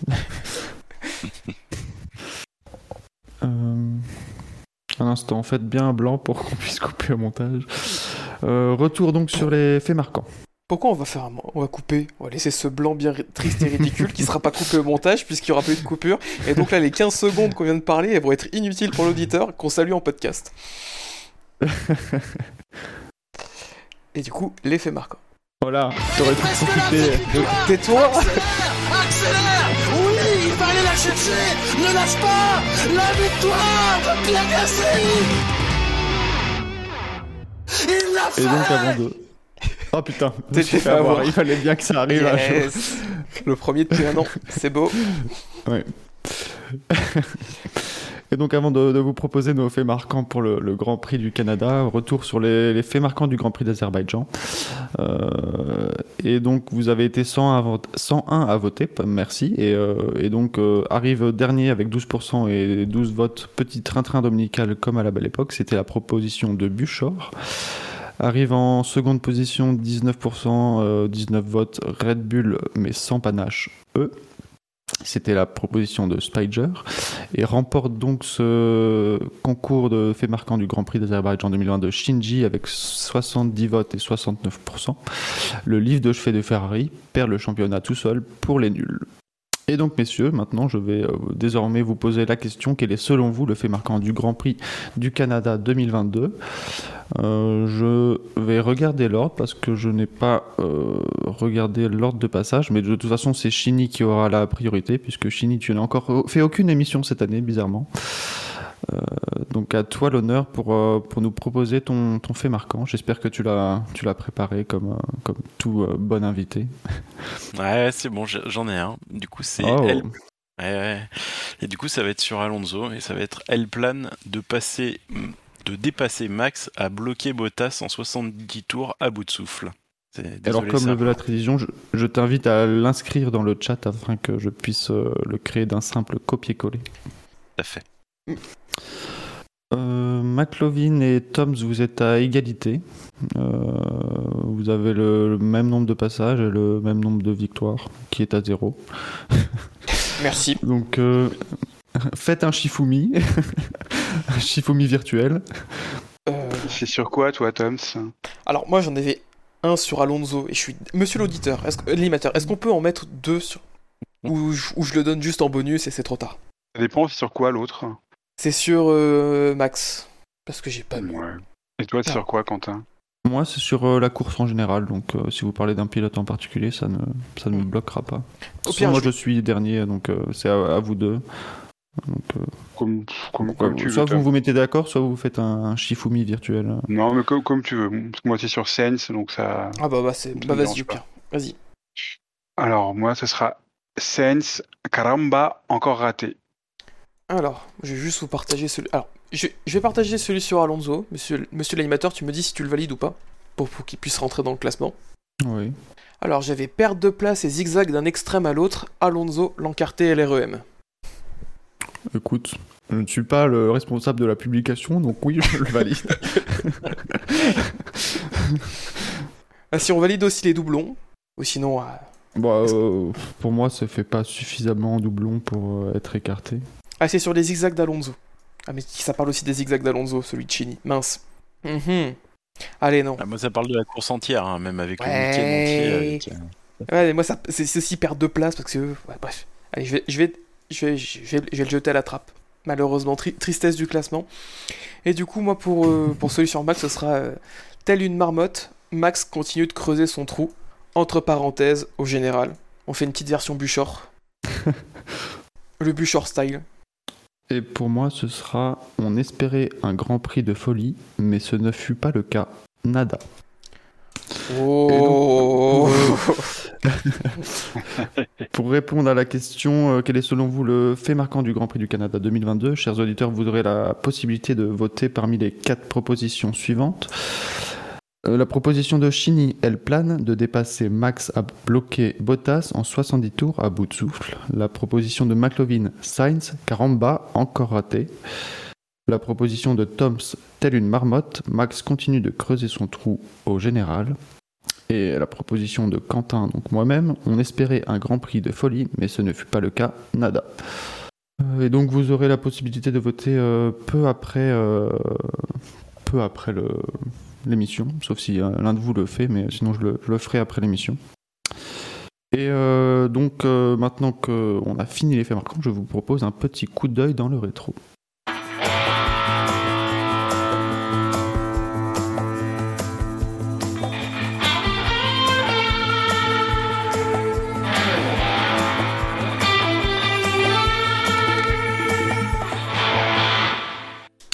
Et en ce dimanche 19 juin, on a eu euh, pas mal de grands prix, mais aucun grand prix du Canada. On a eu des grands prix du Canada un 16, un 17, un 18 juin, mais euh, encore jamais jusqu'à présent un 19 juin. On a eu le Grand Prix des Pays-Bas en 1955, de Belgique en 1960, la Suède en 77, États-Unis deux fois en 88 et 2005, et euh, le Grand Prix d'Europe en 2016, donc à Bakou. Euh, parmi les naissances et les décès, euh, rien de, de notoire. Euh, ouais, rien de notoire. Donc, Si je peux me, voilà. si tu peux me Ouais. permettre, Quentin, c'est le, le camarade Fab qui, qui faisait allusion sur, euh, sur Twitter euh, hier ou avant-hier. Euh, alors, c'était pas pile hier, mais c'était, je crois, il y a, une semaine. C'était les, les 40 ans de, la mort de, de Riccardo Paletti, qui s'est euh, tué au départ du Grand Prix du Canada 82. Mais c'est vrai que c'est dommage que bah, visiblement il n'y a eu aucun, aucun hommage, aucun, enfin, à aucun moment les, les instances de la, de la, Formule 1 ou les organisateurs du Grand Prix du Canada sont, sont revenus sur, euh, sur l'événement. Je trouvais que c'était un petit peu un, un petit peu triste. souvent on Souvent, quand on parle de la mort de, de, Roland Ratzenberger, on dit que sa mort a été occultée par, euh, par celle d'Ayrton Senna survenue le lendemain. Alors, je suis pas trop d'accord, parce qu'en fait, le, le fait que Ratzenberger soit mort euh, le même week-end que Senna font que leurs deux destins sont un petit peu euh, désormais, désormais indissociables. Hein. Quand on parle de, de Senna, on parle de, de, de Ratzenberger. Mais pour le coup, Ricardo Paletti, c'est le, c'est le vrai oublié, le, la, la, mort oubliée de la saison 82. C'est un, un mois euh, après la mort du, du très populaire euh, Gilles Villeneuve, euh, six semaines euh, avant le, le, grave accident de Didier Pironi qui était en tête euh, du championnat. Et donc voilà, c'était dommage que bah que, bah que 40 ans plus tard, plus personne ne, ne s'en souvienne et que personne n'est jugé bon euh, au Canada ou au sein de la, des instances d'y faire, faire, allusion ce, ce week-end. Surtout qu'en plus c'est un peu bête parce qu'on a eu un, un, hommage quand même indirectement avec euh, celui de Gilles Villeneuve où ils ont refait les écritures. Le Salut ouais. Gilles qui, est, qui, a été remplacé par euh, euh, en souven... on, on, se souviendra euh, Gilles Villeneuve, euh, qui est d'ailleurs même une formulation assez bizarre parce que d'habitude on plutôt tendance de dire à la mémoire d'eux, mais on se souviendra peut-être que c'est une formule typiquement québécoise. Donc, euh... donc oui, c'est vrai que comme tu viens de souligner, c'est dommage de ne pas en avoir euh, profité. Et puis en plus, euh, bah, des fois la F1 aime bien se replonger un peu dans le moment historique pour, voilà, pour faire connaître un peu la nouvelle génération, certains pilotes du passé. Bah, c'est bien de pas en oublier, même les moins connus, les moins populaires, parce que bah, c'est quand même des personnes qui ont marqué euh, l'histoire du sport, et leur rendre hommage, ça aurait été un minimum, surtout pour un anniversaire comme ça des 40 ans. Bien, merci de, cette petite aparté pour, euh, pour rendre cet hommage, et euh, je vous propose pour conclure cette émission sur une note un peu plus joyeuse, un petit Pirelide.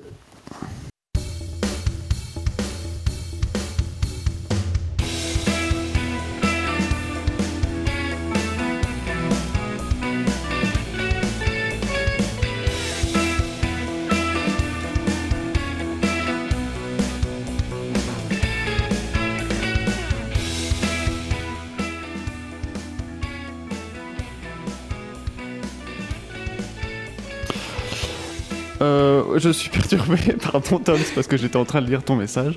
Donc c'est parfait, c'est euh, magnifiquement. Euh... Et donc euh, un Pirelli un peu particulier, puisque je. Et Tom, tu seras d'accord avec moi, on est parfois victime dans ce jeu de de stratégies déloyales qui peuvent faire perdre gros. Euh, on, on, pense encore à, à Buchor qui a fait de, un anti-jeu incroyable il y, a, il y a quelques semaines terrible, terrible anti-jeu qui m'a laissé totalement euh, sur ma faim, qui m'a dégoûté du personnage, sachant que j'ai été une personne honnête, extrêmement respectueuse. Donc voilà, je me suis senti insulté par cet épisode, et puis, euh, puis voilà, je peux vous le dire, je ne parle plus du tout à Buchor. Euh, voilà, c'est fini, notre relation entre nous, c'est le temps de le dire en public. voilà, c'est terrible.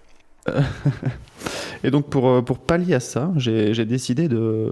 Bon, Chini est là déjà parmi nous, mais j'ai décidé d'inviter quelques auditeurs en plus pour euh, que vous puissiez vraiment jouer les uns contre les autres et pas les uns avec et contre les autres. Oh. Et donc euh, vont nous rejoindre dans quelques instants deux auditeurs supplémentaires qui vont pouvoir, euh, qui vont pouvoir jouer avec nous. Alors pour tout vous dire, Chini était déjà euh, prévu euh, à l'ordre de, de l'émission. D'ailleurs Tom, est-ce que tu peux donner l'accès à Kazlu qui voudrait bien nous rejoindre, s'il te plaît eh bah, Avec grand plaisir. Alors, Kazlu. Bonsoir. Bonsoir, Wiku. Alors, petite question, est-ce que je vous ai déglingué les oreilles? Tout petit non, peu, mais ça très va. bien de mon côté. C'est vrai que l'arrivée d'auditeurs pour les niveaux, c'est pas mal. C'est très, c'est très animateur, euh, réalisateur friendly. J'apprécie beaucoup. Ah, une émission qui a de l'audace. Eh, Niki, Niki est son prénom. Ah, Bonsoir tout le monde. Bonsoir, Kazulu. Ça ressemble déjà à un after, mais ce n'est pas un after. Euh, Tom, est-ce que tu penses que ça va ou tu veux qu'on fasse une pause de deux minutes pour refaire Honnêtement, les non, c'est niveaux bon. Les niveaux, les niveaux sont bons, ça je fait les ai un, ajustés. peu soirée SCC là. hein. Ouais. Oui. N'appuyez pas sur valider. attendons Fab, attendons Fab. Donc là, vous vous dites euh, que vous êtes un nombre impair pour jouer et donc euh, que ça n'ira pas. Effectivement, le fait qu'on soit 3 et que Shinny est- soit venu euh, renforcer euh, l'équipe de ce soir, ça a un peu pété mes plans. Euh, donc j'ai dû euh, composer avec et, euh, et un peu adapter. Et donc euh, je vais euh, Kazlu, euh, Shinny et Wiku, qui, qui sont donc les auditeurs qui joueront avec, euh, avec vous ce soir, euh, McLovin et, Toms. Je vais vous poser une question. Euh, soyez prêts à taper une réponse dans, par exemple, dans, dans les messages privés que, que vous m'envoyez. C'est parce qu'en cas d'égalité, ça, ça peut. donc c'est un, un chiffre que je vais vous demander, et en cas d'égalité, c'est la, la rapidité qui, qui comptera. Et pour, euh, pour rendre, je vous, je vous expliquerai après les avantages que ça aura de, de répondre euh, correctement. D'accord, on ne sait pas euh, on s'engage. Euh, ben, non, mais je peux vous dire que ça, vous avez tout intérêt à, à prendre cet avantage. Des promesses, des promesses. Et donc, pour rendre un peu hommage au, au Canada et aux pilotes canadiens ce week-end, je vais vous demander le nombre de points euh, total de Latifi et de Stroll euh, sur cette saison. Le, le total des deux. hein. Alors, euh, c'est c'est gentil, McLovin et, euh, et Toms, d'avoir participé, mais je n'attendais pas de réponse de votre part. C'était pas clair. Ouais, c'était pas pas, Oui, désolé, dé- désolé, désolé. Donc nous avons déjà une bonne réponse. Euh, c'est euh, Wiku qui a donné la bonne réponse puisque c'est 3, les 3 points de Stroll et Latifi n'a pas marqué de points encore cette saison. Shinny est le deuxième plus proche avec 6 points et euh, tu m'avais dit 8. Donc, euh, donc voilà, donc c'est euh, j'ai dit qui déjà? Wiku qui va avoir l'occasion de, choisir en fait. Donc l'avantage que tu auras Wiku, c'est déjà de choisir, puisque vous allez jouer en duo. Donc il y aura deux duos, euh, mais il y en a un de vous qui va jouer deux fois. Donc déjà, est-ce que Wiku, tu veux jouer deux fois? Alors que les autres ne joueront qu'une fois si, tu leur laisses la- cette possibilité-là. Ah, j'ai déjà eu le plaisir de participer à une émission. Euh, donc euh, je peux je peux laisser la main à, à Shini ou à Kazlu. Peut-être Kazlu qui euh, Shini vu qu'il est en- et moi on a une, une émission partout. Peut-être que Kazlu il peut faire euh, deux rounds de jeu. Eh bien, Kazlu, Oui, bah, tu, vas, tu vas jouer. J'aurais même pas l'occasion de crier au scandale.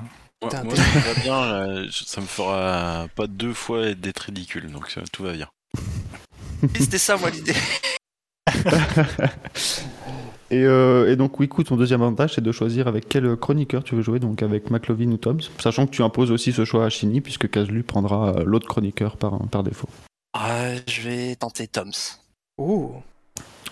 Et donc Shinny et Wiku, vous jouerez euh, chacun votre tour avec Tom, c'est Kazlu, tu joueras avec euh, McLovin. Et donc cette fois, il y a quatre euh, catégories. Et donc, euh, donc une fois, en fait, euh, les chroniqueurs feront deviner, et une fois, les, les auditeurs feront deviner les, les mots. Ça va, c'est clair jusqu'à présent? Oui. Pas totalement mais on te fait confiance. Et, du coup, Ça va. Euh, Ça va. du coup, moi quand je vais jouer et que je vais devoir faire deviner, qui c'est qui va me répondre entre Shinny et Wiku? Bah, en fait, euh, Shinny, par exemple, tu vas te faire deviner à Wiku, et c'est Shinny qui te fera deviner, ou l'inverse. Euh, les deux ne devinent pas en même temps. Et donc il y a quatre catégories. Euh, et, euh, et par contre, c'est que quatre mots, puisqu'il y a un peu plus de catégories cette fois-ci. Donc c'est quatre mots et dix pneus. Et alors, j'ai voulu augmenter la difficulté, qui est peut-être déjà un peu haute ce soir, sachant que j'ai mis un mot interdit. Donc ça veut dire que pour faire deviner les, les quatre mots que vous aurez à faire deviner, il y aura un mot interdit que vous, euh, effectivement, donc, que vous ne pourrez pas utiliser. Mélange entre pyramide et tabou, c'est quoi Ça devient. Oui, exactement. Ça devient très technique. Oh, faut faire des medley maintenant pour les génériques. Waouh Piraloud. Euh, Toms, avec qui euh, veux-tu. Enfin, je dis Toms parce que Wiku a gagné le, le sondage et donc c'est ton, ton trio qui va avoir l'occasion de commencer. Euh, je peux déjà annoncer les catégories. Donc il y a une catégorie acronyme, une catégorie performance, une catégorie éponyme et une catégorie sécurité. Euh, Et donc, euh, Toms, je te laisse décider de la catégorie avec laquelle tu voudras jouer, et tu pourras décider si tu l'as fait deviner ou si euh, ton binôme l'a fait deviner. Alors, ça peut paraître étonnant, mais j'ai pas écouté, donc je veux bien que tu répètes. Oh là là là là là Il y a une catégorie acronyme, performance, éponyme ou sécurité. Il y en a qui bossent demain. Hein. Va pour euh, un petit acro- acronyme. Et donc, tu veux le faire deviner ou tu veux qu'on te le fasse deviner? Euh... Bonne question. Allez, je vais faire deviner à Wiku. Et comme ça, Oh ensuite me fera. Et donc je t'envoie les quatre, euh, les quatre mots plus le mot interdit. Et donc euh, tu as quatre mots à faire deviner en 10 pneus. Ok. Hmm. Euh, ok, ok. Je, je peux les faire dans l'ordre que je veux. Oui, oui. oui. Sach- eh, sachant que dans les acronymes, tu comprendras bien que tu peux pas utiliser les mots qui le composent, que ce soit dans une langue, langue ou l'autre. hein. Ok. Euh, ah, c'est-à-dire que les mots des acronymes, s'il y a un mot qui est dans l'acronyme, je peux pas l'utiliser, c'est ça? Non. Ah, ah, ça te fait plus de mots interdits. Alors, Oui, c'est vrai. fait beaucoup Pas de que des mots c'est- quoi cette triche? Euh, Oui, écoute, tu sais ce que c'est un acronyme quand même, parce que là ça commence à devenir difficile, donc je préfère être sûr. Oh le coup bas. Merci, ça fait plaisir. Mais c'est- ce qui est beau, beau, Alors. que là, je vais me ridiculiser en trouvant rien. Deux, il y, a- il y a mon père qui écoute l'émission et il va entendre les animateurs dire Ah oui, écoute, tu sais ce que c'est qu'un acronyme? On sait que t'es un peu con, Merci, alors. Ça fait plaisir. Non, allez, je vais tenter euh, en deux, en deux pneus. Nuque. What? Euh, Nuque. Tu- Est-ce qu'il peut me l'épeler le nuque ou pas? Nuque, N-U-U-U-E. Nuque. Pas nuque bombe nucléaire quand t'as fait 25 kills sur Call of. euh, Le Hans Oui Joli. Eh, nuque est pas dans les acronymes, c'est Head and Shoulder. euh, non, non c'est End. Head and neck. Ça, c'est un shampoing, euh, ça. si- Ah oui. Head and neck Euh, support. On avait dit dans- ni dans une langue ni dans l'autre. hein. oui, neck, Oui, mais cool. c'est pas vraiment. Ouais, Neck, moi je, je comptais coup. Mais laisse-le moi, j'en ai eu un. Ouais. Euh, allez, bah, un. Hmm, Alors, je vais en faire deviner un en. En 3. Voilà. Alors, dépassement, DRS. 7, S-E-P-T, Euh, le chiffre. Ouais, ouais. Ça aurait pu être la ville. Euh... J'ai la boîte de vitesse, mais... Donc, boîte de, boîte de vitesse, c'est ta ERS réponse c'est... Non, non, non, c'est pas ma réponse. Ah, je, réfléchis tout. Je... Pardon. ERS. Avant. Dépassement 7 avant. Euh... Je- Aucune idée. Aucune idée, donc je vais dire Ah. MGUK. Non, dommage, c'était euh, c'était Kers que je cherchais de faire deviner. Ah putain J'hésitais entre, te dire- entre, entre te dire 7 entre seconde et avant, mais vu que t'avais dit ERS, je me suis dit putain, avant, peut-être qu'il va pouvoir remonter, que ça allait être plus. Ah, Putain, j'étais pas loin en plus, du coup Ouais, oui. t'étais vraiment pas loin. Ah, putain, ils sont pas faciles. Euh, euh, hmm, alors, je vais en prendre un autre. Euh, alors, en. En. En 3. Mercedes. Das. Oui, putain, j'aurais pas dû prendre 3. Joli, Joli. joli, joli, joli. Euh, ok, du coup, il m'en reste deux si j'ai bien compté. Oui. Alors, Et de toute façon, tu peux tous les utiliser puisqu'il n'y aura pas de point bonus. Oui, c'est sûr. y a eu une erreur. Écurie. Euh... Il y a quelle écurie qui a un nom en acronyme Euh... Bar Orange. Attends, j'ai besoin de visualiser euh, les écuries orange, il n'y en a pas eu des tonnes en plus. Euh, Spiker, il n'y avait pas d'acronyme. McLaren, je... Euh. Orange. Écoute, j'ai aucune idée, donc je vais partir du fait que c'est McLaren et je vais dire MP4.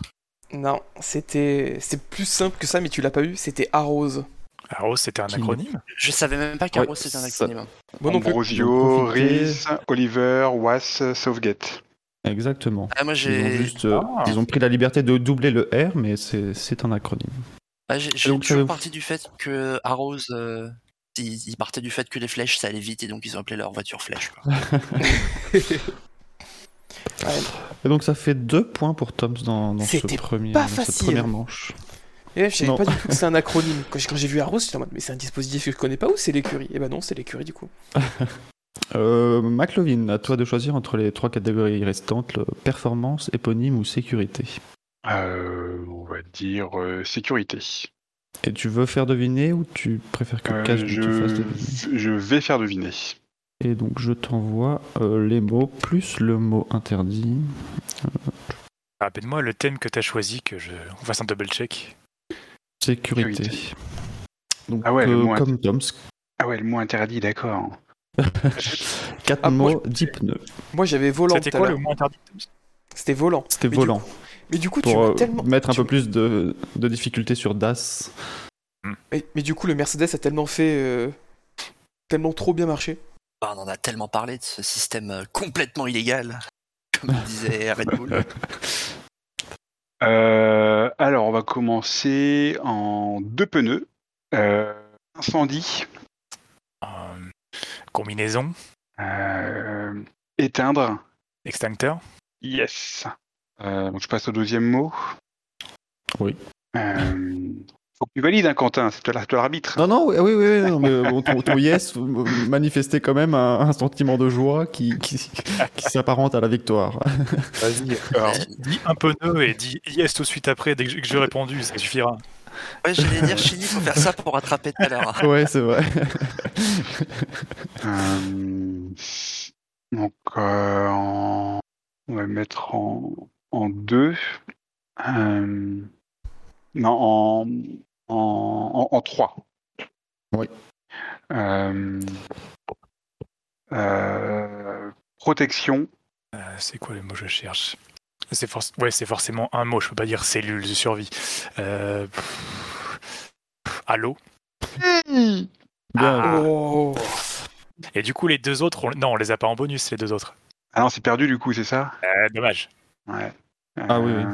On va le faire. euh, on va tenter en, en deux. Exutoire. Oula. Exutoire et sécurité, c'est vrai qu'à première vue, ça va pas très bien ensemble. Euh... Ah, j'ai pas vraiment d'idée là. Bon, je vais dire un truc quand même. Bon, je vais dire ceinture. Euh, Est-ce que j'ai le droit, euh, Quentin, au, au mot composé?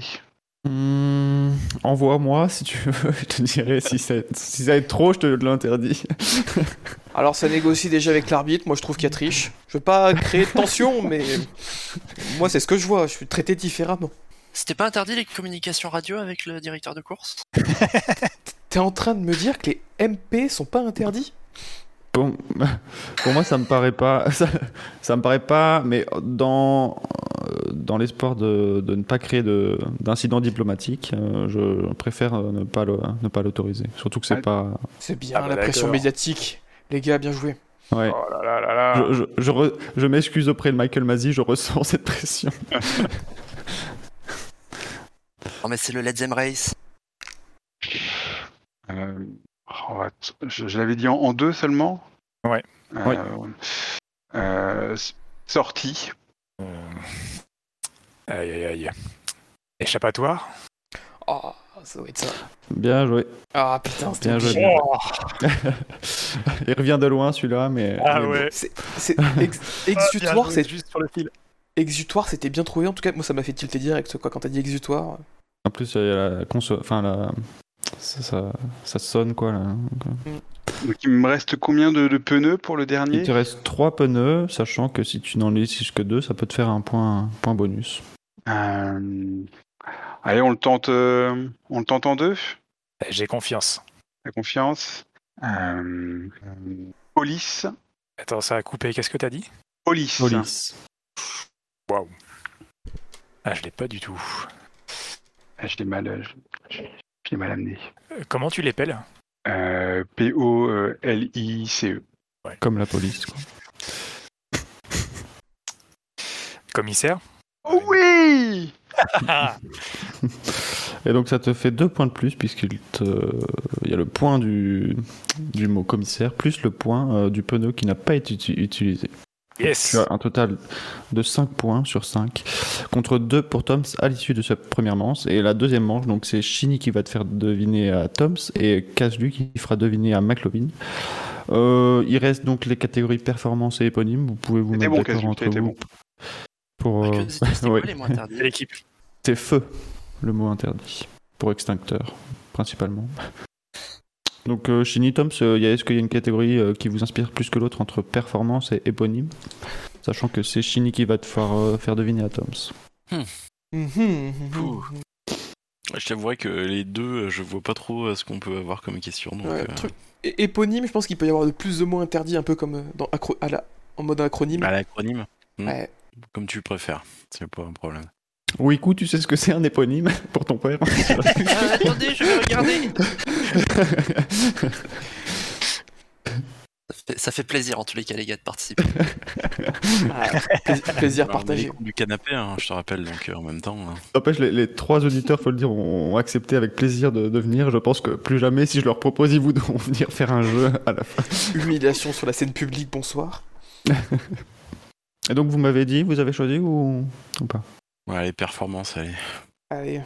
Ça peut tellement être large comme Et terme. donc, je, Ah bah carrément, mais pff, l'autre, j'avais du mal à. je t'envoie à Chini. Mhm. Et donc, Chini, c'est quand tu veux, dans l'ordre que tu veux.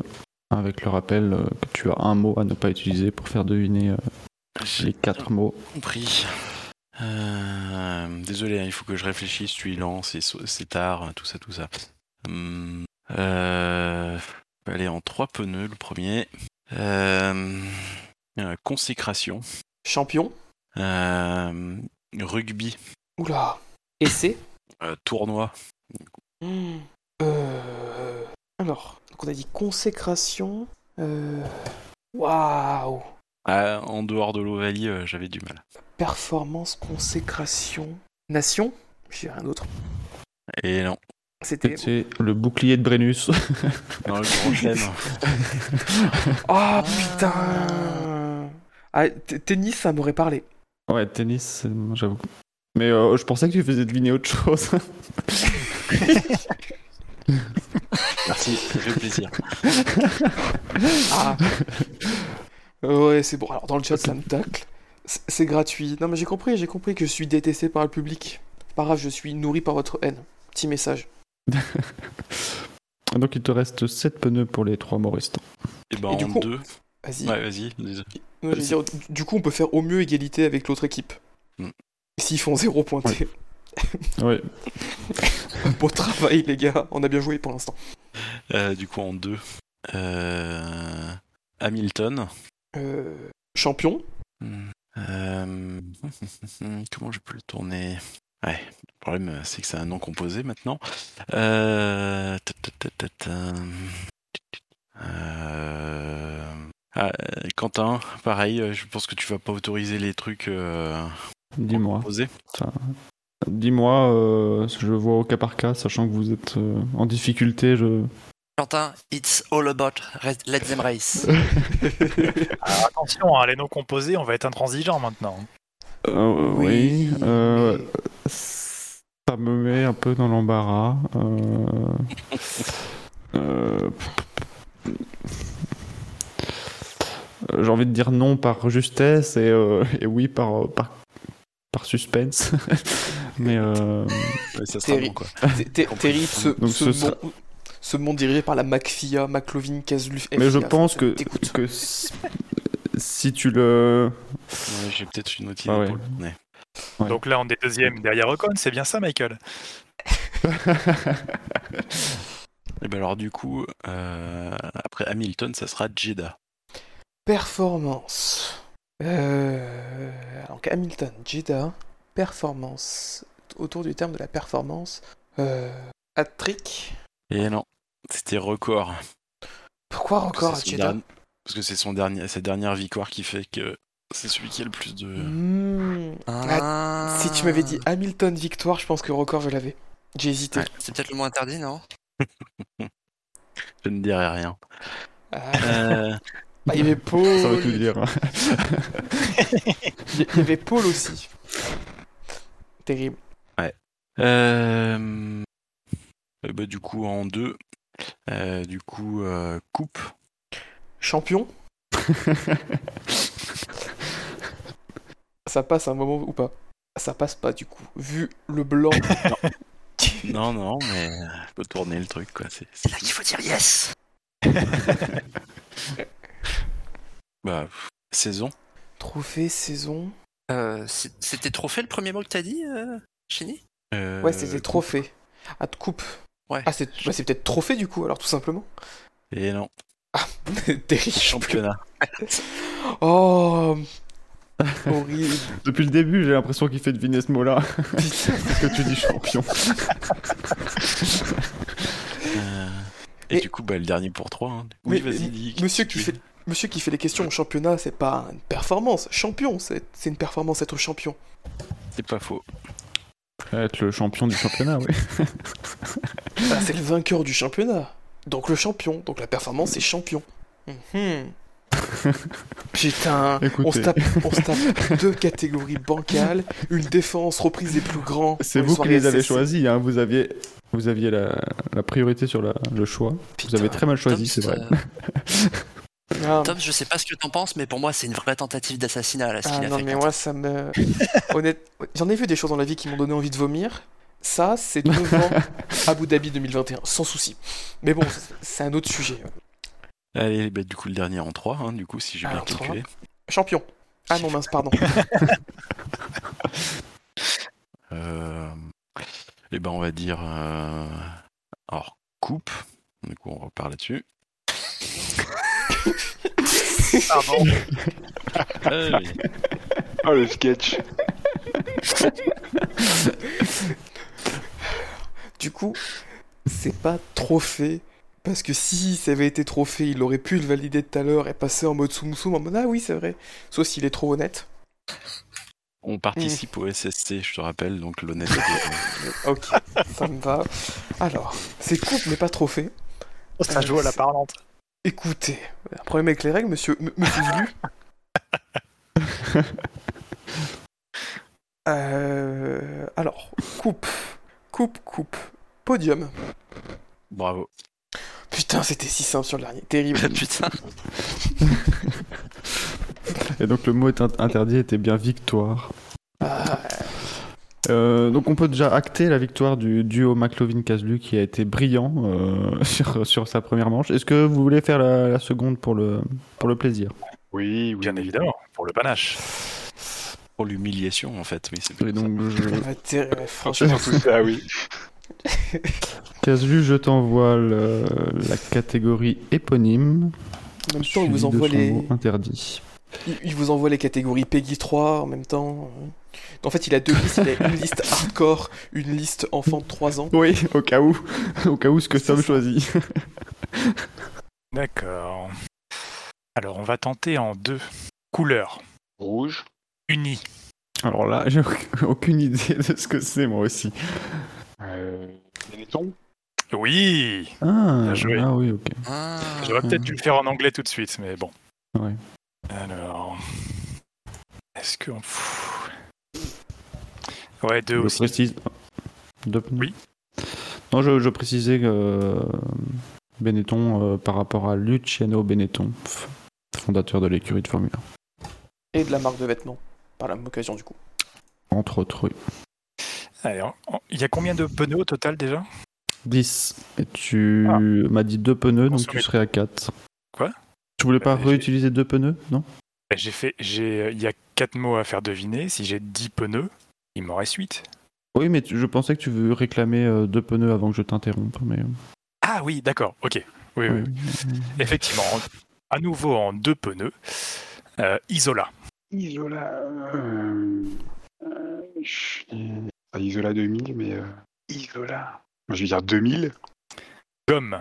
Euh... Pirelli. Oui. Du nom de Giovanni Battista Pirelli. Et Pourquoi ce thème également. Pourquoi ce thème il est facile maintenant J'étais en train de me dire qu'il y en a qui se tapent Pirelli et moi on a eu Hans. On a eu Oh, Kers, ça va. on a eu Kers, on a eu championnat alors que c'est même pas une performance, c'est une épreuve. Kerséan, ça va. Pas la bonne méthode, c'est tout. La McPhee, hein, ça bougera pas. Euh, ça va être plus compliqué là.